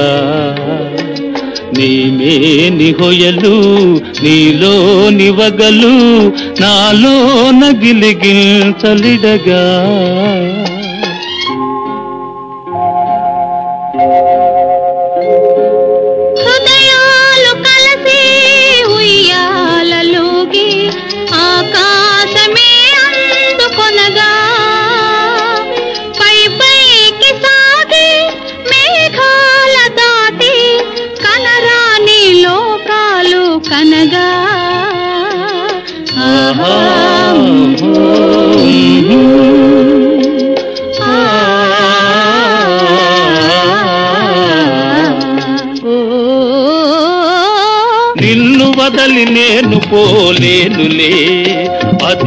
నిజములే నీవు లేని నేను లేని లేనులే లేనులే. నిన్ను వదలి నేను పోలేనులే అది నిజములే. నీవు లేని నేను లేని లేనులే లేనులే. ఒకటి రెండేళ్ళు గడిచినాయి. యాభై రెండు యాభై మూడు యాభై నాలుగు. యాభై నాలుగులో మళ్ళీ మిస్సమ్మ తమిళ సినిమాలో జిమినీ గణేషన్ సావిత్రి కలిసి నటించే అవకాశం వచ్చింది. ఆ కలిసి నటించేటప్పుడు సావిత్రికి సంవత్సరం సంవత్సరం జరుగుతోంది కానీ లోపల ఇంకా భయం పెరుగుతోంది. ఎప్పుడు చెప్పాలి ఈ విషయం పెళ్ళి చేసుకున్నాము పెద్దవాళ్ళకి చెప్పలేదు ఎప్పుడు పబ్లిక్ చెప్పాలి బహిరంగం చేయాలి అని ఆవిడ విపరీతమైనటువంటి మానసిక సంఘర్షణకు లోనవుతూ ఉంది. పైగా చెబితే ఆయన మొదటి భార్య ఏమనుకుంటుంది ఆవిడ ఎలా రిసీవ్ చేసుకుంటుంది అప్పుడు పరిణామాలు ఎలా ఉంటాయి ఈవిడికి మానసిక సంఘర్షణ పెరుగుతోంది. ఒకవైపు అటు సినిమాల్లో పాత్రలు కూడా అలాంటి పాత్రలే దొరుకుతున్నాయి. దొరుకుతున్నాయి. వయసు చూస్తేనేమో పద్దెనిమిది పంతొమ్మిది సంవత్సరాలు. అప్పుడు ఏమైందంటే ఈ మిస్సమ్మ షూటింగ్ జరిగేటప్పుడు తమిళ సినిమా సావిత్రి ఆయన జమినీ గణేషన్ని సెట్స్ మీద అడిగిందట నేను ఇంకా భరించలేకపోతున్నాను ఈ ఒత్తిడిని మానసిక ఒత్తిడిని ఎలాగైనా బయట పెట్టాలి. కానీ చెబితే మరి మీ భార్య ఏమనుకుంటుందో అని ఆవిడ అడిగారు. అడిగితే జమినీ గణేషన్ ఏమీ అనుకోదు. నేను ఆవిడ అర్థం చేసుకుంటుంది ఆ విశాల మనస్తత్వం ఉంది అని. అదేంటి అంత ధైర్యంగా ఎలా చెప్పగలుగుతున్నారు మీరు? ఆవిడ అర్థం చేసుకుంటుందని. ఏ భార్య అయినా కానీ భర్త జీవితంలోకి ఇంకొక మహిళ వస్తే భరించగలదా? ఎందుకు ఇలా చెప్తున్నారు అంటే లేదు నేను ఆల్రెడీ చెప్పాను ఆవిడకి. ఆవిడ ఆల్రెడీ అర్థం చేసుకుంది.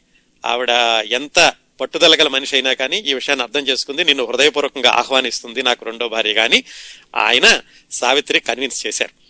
సావిత్రి చాలా ఆశ్చర్యపోయింది ముందు. ఏమిటి నిజమేనా? అలాగ ఆవిడ ఒప్పుకుంటుందా? ధైర్యంగా చెప్పొచ్చా అని. మొత్తానికి ఈవిడికైతే కొంచెం ధైర్యం వచ్చింది. ఆ పర్వాలేదు చెప్పొచ్చు అయితే ఆవిడ ఒప్పుకుంటుందంటే కనుక మా వాళ్ళని ఇంకా చూసుకోవాలి అనుకుంది ఈవిడ. కాకపోతే ఇప్పుడు చూస్తే ఇప్పటికే వాళ్ళ పెదనాన్న గారికి అనుమానం వచ్చింది. ఏదో జరుగుతోంది. జమినీ గణేషంతో ఈవిడ చాలా చనువుగా ఉంటుంది. వీళ్ళిద్దరి మధ్యన ఏ జరు జరుగుతోందని తను ఏం చేస్తూ ఉండేవాడంటే ఈ షూటింగులకు వచ్చినప్పుడు చాలా ఏమిటి చాలా గూఢంగా పరిశీలిస్తూ ఉండేవాడు. వీళ్ళందరూ ఏం చేస్తున్నారు ఏమిటి అని. ఎట్లాగా ఆయన అక్కడే సెట్టు బయటే కుర్చీ వేసుకుని కూర్చునేవాడట. వీళ్ళిద్దరూ కలిసి బయటకు వెళ్తారేమో బయటికి వెళ్ళకుండా చూడాలి అని చెప్పేసి ఈయన సెట్టు బయట కుర్చీ వేసుకుని కూర్చునేవాడు. కానీ సెట్ లోపలికి రాలేడు కదా. సెట్ లోపల వీళ్ళిద్దరూ ఆ, ఆ కెమెరా దగ్గర షాట్ అయిపోయాక ఆ మధ్యలోనూ వీళ్ళిద్దరూ మాట్లాడుకుంటూ ఉండేవాళ్ళు. కొన్ని రోజుల తర్వాత ఈయనకు అనుమానం వచ్చింది. వీళ్ళు ఏమిటి షూట్ షార్ట్ అయిపోయినా కానీ బయట రావట్లేదు సెట్లోనే ఉన్నారని. ఆ తర్వాత కుర్చీ తీసుకుని సెట్ లోపల కూర్చోవడం మొదలు పెట్టాడు ఆఫ్ కోర్స్ కెమెరా వెనకాలనుకోండి అక్కడ కూర్చోవడం మొదలు పెట్టాడు ఇక రోజు రోజుకి ఒత్తిడి పెరిగిపోతుంది. ఈయనేమో చాలా గూఢచారిత్వం చేస్తున్నాడు. ఏం జరుగుతుందో ఏమిటో అని చెప్పేసి అని సావిత్రి కూడా విపరీతమైనటువంటి ప్రెషర్ మొద- పెరగడం మొదలుపెట్టింది. ఏం జరుగుతూ ఉండేది సాధారణంగా? ఈవిడ ఇంటికి వచ్చేది ఇంటికి వచ్చి సాయంకాలం పూట చీర మార్చుకుని మామూలు డ్రెస్ వేసుకుని వాకింగ్ అన్నట్టుగా బయటికి వెళ్ళేది. జమినీ గణేషన్ కారులో వస్తూ ఉండేవాడు. ఇద్దరు కారులో ఎక్కి బయటకి ఎక్కడికి వెళ్ళేవాళ్ళు కబుర్లు చెప్పుకుని వచ్చేవాళ్ళు. ఇలా జరుగుతూ ఉన్నాయి రోజులు. కానీ సావిత్రికి తెలుసు ఈ విషయాన్ని ఇంట్లో చెప్తే ఎట్టి పరిస్థితులు ఒప్పుకోరు. ఎందుకంటే మొత్తం కుటుంబం అంతా కూడా సావిత్రి యొక్క సంపాదన మీద ఉన్నారు. ఈ సమయంలో ఇలా నేను పెళ్ళి చేసుకున్నాను అని చెబితే ఏ కుటుంబ సభ్యులైనా ఒప్పుకోరు. పైగా అది చాలా వయసు చిన్న వయసు. మళ్ళా ఈ ఆర్థిక పరమైనటువంటి లావాదేవీలు చాలా వస్తాయి. పెళ్ళి చేసుకుని వెళ్ళిపోతే మళ్ళా వీళ్ళందరూ ఎలా ఉంటారు ఏమిటి ఇట్లాంటివన్నీ వస్తాయని చెప్పి ఆవిడకి తెలుసు. ఇలా ఒక విధమైనటువంటి ఏమిటంటారు అనిశ్చితమైనటువంటి పరిస్థితి కొనసాగుతూ ఉన్న రోజుల్లో పుష్పవల్లికి తెలిసింది. జమినీ గణేషన్ సావిత్రికి సంబంధం ఉంది వీళ్ళేదో పెళ్ళి చేసుకున్నట్టున్నారు అని చెప్పి పుష్పవల్లికి తెలిసి ఆవిడ వీళ్ళిద్దరి గురించి కొమ్మారెడ్డి వెంకటరామ చౌదరికి జారేసింది. ఏమండి మీ అమ్మాయికి ఆల్రెడీ సంబంధం ఉన్నట్టుంది జమినీ కండిషన్ తోటి పెళ్ళి చేసుకున్నట్టున్నాడు అని. ఇది ఎప్పుడు పంతొమ్మిది వందల యాభై ఐదు యాభై ఆరు ప్రాంతాల్లో జరిగింది. అప్పటికే పుష్పవల్లితోటి జమినీ గణేషన్ సంబంధాలు తెగతెంపులు చేసుకున్నాడు ఇద్దరు ఆడపిల్లలు పుట్టాక. ఆ సమయంలో పుష్పవల్లి మొత్తానికి ఈ మాటని కొమ్మారెడ్డి వెంకటరామ చౌదరికి జారేసింది. ఆయనకి నిశ్చయం అయ్యింది. అయితే వేరే వాళ్ళు కూడా చెప్పారు కాబట్టి ఇది నిజంగా జరిగి ఉంటుంది. కానీ ఆయన పట్టుకోవాలి. రెడ్ హ్యాండెడ్గా పట్టుకుంటే కానీ ఏం చేయలేడు. అందుకోసం ఆయన ఏం చేశాడు? ఒక పని పిల్లని పెట్టాడు. సావిత్రికి అసిస్టెంట్ కింద. ఆ పని పిల్ల చేయాల్సిన విషయం ఏమిటంటే సావిత్రి ఎవరితో మాట్లాడుతుంది ఏం మాట్లాడుతుంది అసలు జమినీ గణేషన్ తోటి ఎక్కువ మాట్లాడుతుందా? ఇవన్నీ కూడా ఆ పిల్ల పరిశీలించి వాటిని ఈ పెదనాన్నకి జారేయడం. అది ఆ అమ్మాయి పని. సావిత్రికి ఏమి తెలీదు. ఏదో అసిస్టెంట్ ఉంది కదా అనేది రోజు తనతో పాటుగా షూటింగ్లకు తీసుకెళ్ళేది ఆ అమ్మాయి ఉండేది అసిస్టెంట్ కింద ఇంటికి వచ్చేది. అంతేగాని ఆ విషయాలన్నీ కూడా ఈయనకి చేరొస్తుంది అన్న విషయం తెలియదు మొత్తానికి ఆ సన్నివేశాలన్నీ కూడా పరాకాష్ఠకి చేరుకున్నాయి. ఒక పతాక స్థాయికి చేరుకున్నాక ఒకరోజు ఏమైందంటే సావిత్రి ఇంటికి వచ్చేసరికి వాళ్ళ పెదనాన్నగారు విపరీతమైనటువంటి కోపంతో ఉన్నాడు. అసలు ఏం జరిగింది ఏమిటి అని కేకలేయడం మొదలుపెట్టాడు. ఇక అనుకుంది సావిత్రి ఇక దాచి లాభం లేదు. ఈ విషయాలు ఎలాగో ఈయనకి తెలిసినట్టున్నాయి. ఆయన ఎంతకాలం దాచుకుంటాను? పైగా జమినీ గణేష్నికి చెప్పాను తను కూడా ఇంట్లో ఏం ఇబ్బంది లేదన్నాడు. ఏదో ఒక రోజు చెప్పాలి కదా అని చెప్పేసి ఆవిడ ధైర్యం చేసి మొత్తానికి చెప్పేసింది. అవును నిజమే జమినీ గణేష్నికి నాకు సంబంధం ఉన్నమాట నిజమే. నేను పెళ్ళి కూడా చేసుకున్నాం కావాలంటే చూడండి అని మంగళసూత్రం తీసి చూపించింది. అది ఒకసారి ఆ దృశ్యాన్ని ఊహించుకోవచ్చు ఎలా ఉంటుందో. ఇంట్లో అందరూ ఆడవాళ్ళు వాళ్ళ అమ్మ పెద్దమ్మ అక్కయ్య ఇటువైపు ఈ పెదనాన్న సావిత్రి నిలదీసి ప్రశ్నించడం ఆ సందర్భంలో ఆవిడ ధైర్యంగా సినిమాలో చెప్పినట్టుగా అవును పెళ్ళి చేసుకున్నానని చెప్పేసింది ఇంకా ఎలా ఉంటుంది ఎవరి విషయం కానీ వెంటనే విపరీతంగా అర్థం చేసేసుకుని అలా ఉండలేరు కదా. ఆయన మొత్తానికి ఇలాగ బంధువులు కూడా ఎవరో ఉన్నట్టున్నారు ఇంట్లో వాళ్ళు కూడా చెప్పారట అమ్మ తప్పు పొరపాటు నువ్వు జమినీ గణేష్ని పెళ్ళి చేసుకుంటే చట్టరీత్యా అది చెల్లదు ఎందుకంటే బహుభార్యాత్వం అనేది హిందూ మ్యారేజ్ యాక్ట్ అమల్లో ఉంది దాని ప్రకారం అది చెల్లదు అని. సావిత్రి అప్పటికే కాస్త విషయాలన్నీ నేర్చుకోవడం ఆవిడ సినిమాల్లో వేషాలు వేయడం జమినీ గణేషన్తో మాట్లాడుతూ ఉండడం మనుషులతో తిరగడం ఆవిడ కూడా విషయాలు తెలిసినాయి. ఆవిడ చెప్పింది ఏమిటంటే లేదు మా వివాహం చెల్లుతుంది ఎందుకంటే మేము పంతొమ్మిది వందల యాభై రెండులో పెళ్ళి చేసుకున్నాం. ఈ హిందూ వివాహ చట్టం అనేది క్రిందటి సంవత్సరం అంటే యాభై ఐదు మే పద్దెనిమిదిన వచ్చింది. అందుకని మా వివాహానికి ఈ చట్టం అడ్డం రాదు అని ఆవిడ ధైర్యంగా చెప్పగలిగింది. ఇక వాళ్ళ పెదనాన్న గారికి ఇంకా కోపం వచ్చింది. ఇవి కూడా అన్నీ కూడా తెలిసేసుకుంది. వీటన్నిటితో కూడా ఇదిగా ఉంది అని చెప్పి అతను ఏం చేశాడంటే ఇంట్లో ఆడవాళ్ళందరూ బెదిరిపోయారు. ఆయన గభాలన లోపలికి వెళ్ళి ఆయన రివాల్వర్ తీసుకుని వచ్చాడు. ఆయనకు అప్పటికే రివాల్వర్ కొనిపెట్టుకున్నారన్న విషయం కూడా సావిత్రి తెలియదు. రివాల్వర్ తీసుకొచ్చేసి రాణి జమినీ గణేషన్ ఎక్కడ వస్తాడో అతను వచ్చి నేను కాల్చి పారేస్తాను ఇక్కడే నుంచుంటున్నానని అతను గుమ్మలో కూర్చున్నాడు. అప్పటికి పని మనిషి చెప్పింది ఏమని జమినీ గణేషన్ వస్తాడు సావిత్రిని తీసుకెళ్ళడానికి వీళ్ళిద్దరూ మాట్లాడుకుంటున్నారు అన్న విషయం చెప్పింది. అందుకని ఇతను అడిగాడు అనమాట అసలు ఏం జరిగింది చెప్పు అని. వస్తాడంటున్నారు కదా జమినీ గణేషన్ ఓకే నేను ఇక్కడే గుమ్మంలో కూర్చుంటున్నాను రాని వాడు వచ్చి ఎలా తీసుకెళ్తాలో చూస్తాను అని అక్కడ కూర్చున్నాడు. సావిత్రికి ఇక భూమి కంపించడం మొదలుపెట్టింది. ఆవిడంతా ఎట్లా వచ్చేస్తాడు? ఆవిడకంతా కళ్ళ ముందు అదే కనిపిస్తోంది సీను. జమినీ గణేష్ వస్తాడు ఇతను కాల్ చేస్తాడు ఇలా జరిగిపోతుంది ఇలా జరుగుతున్నాక ఇక ఆవిడ భరించలేకపోయింది. భరించలేక ఎట్లాగైతే గుమ్మం ముందు కూర్చున్నాడు బయటికి వెళ్ళడానికి లేదు. జమినీ గణేష్ రాబోతున్నాడు. ఏం చేయాలో తెలియక ఈవిడిక మొత్తానికి ధైర్యం కూరగట్టుకుని ఆడవాళ్ళందరూనేమో అలా బెదిరిపోయిన చూస్తున్నారు. తలవక మూల నక్కి కూర్చున్నారు.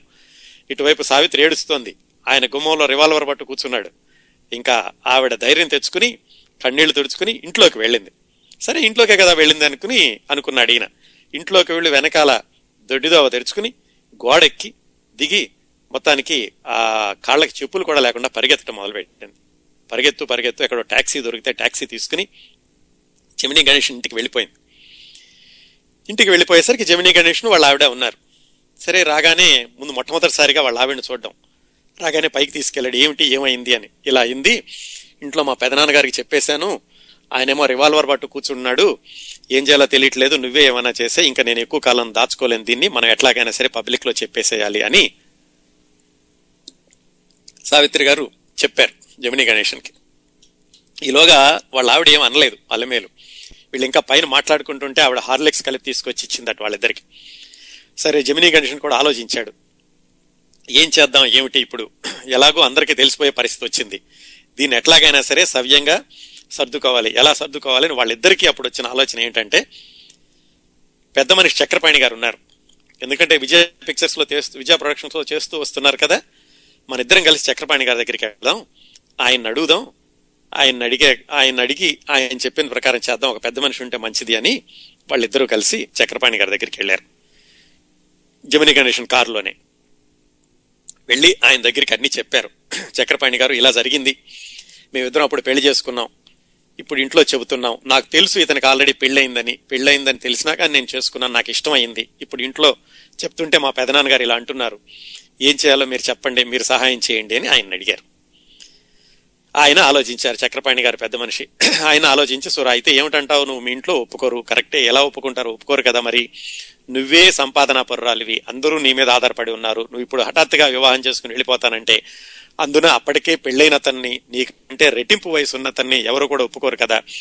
ఏమైనా సరేనండి మేమిద్దరం కలిసి బతుకుతాం. ఎట్లాగైనా సరే మీరే దీన్ని సాల్వ్ చేయాలి అని ఆయన అన్నప్పుడు సరే నేను చెప్తానులే అయితే మీ ఇంట్లో నేను చెప్తాను నేను సర్ది చెప్తాను.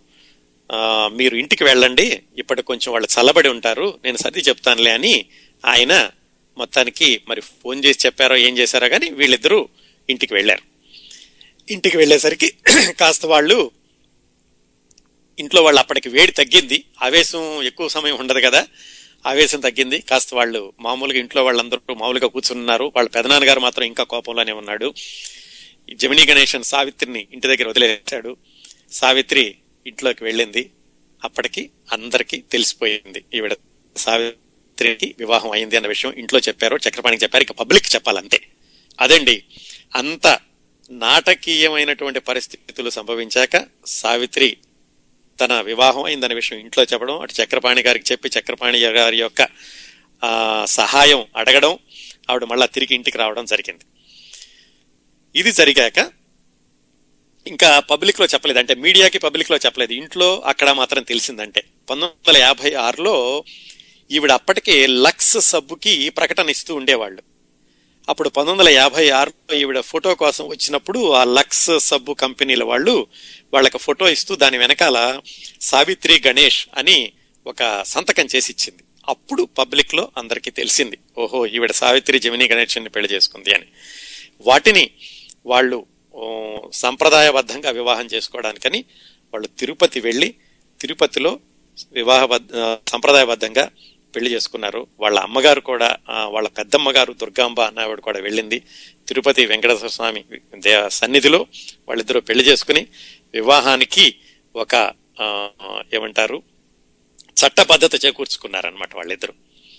అదండి జరిగింది. అన్ని విషయాలు జరిగాక యాభై రెండు యాభై ఆరు సంవత్సరాల వయసులో సంవత్సరాల మధ్యలో పదహారు సంవత్సరాల వయసు ఉన్నటువంటి సావిత్రి దాదాపుగా యాభై ఆరు అంటే ఇరవై ఒక్క సంవత్సరాల ఇరవై ఒక్క ఆరు సంవత్సరాల వయసులో ఆవిడ మొత్తానికి జమినీ గణేషన్ గారిని చట్టబద్ధంగా వివాహం చేసుకున్నారు.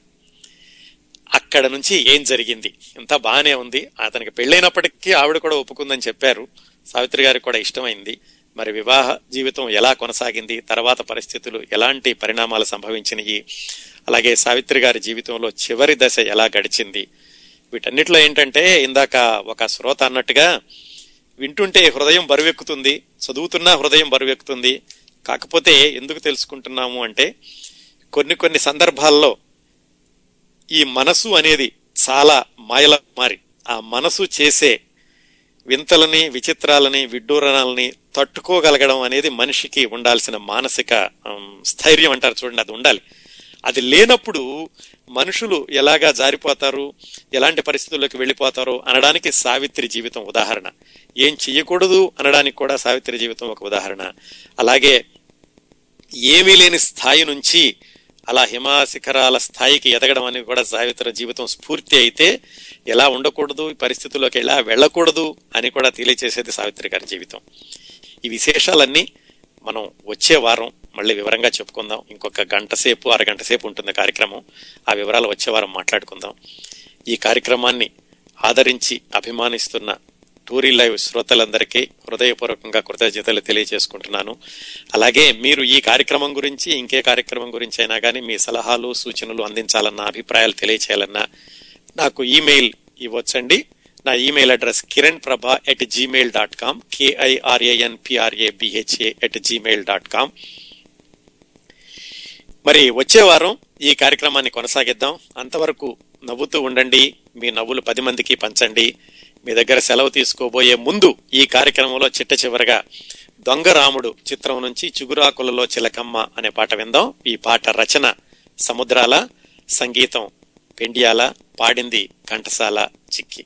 వచ్చే శనివారం మళ్ళీ మీ ముందుకి ఇదే కార్యక్రమాన్ని కొనసాగించడానికి వస్తాను. అంతవరకు మీ దగ్గర సెలవు తీసుకుంటోంది మీ కిరణ్ ప్రభా.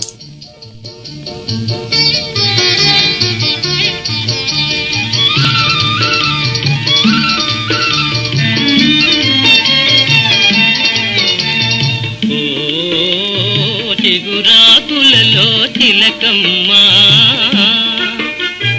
చిన్న మాట వినరావమ్మ.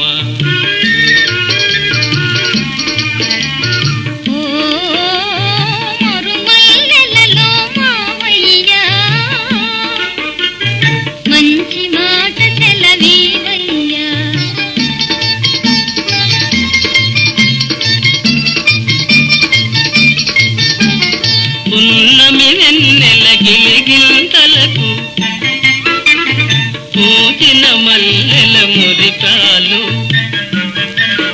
నీ చిరునవ్వుకు సరికావమ్మా. ఓ చిగురాకులలో తిలకమ్మా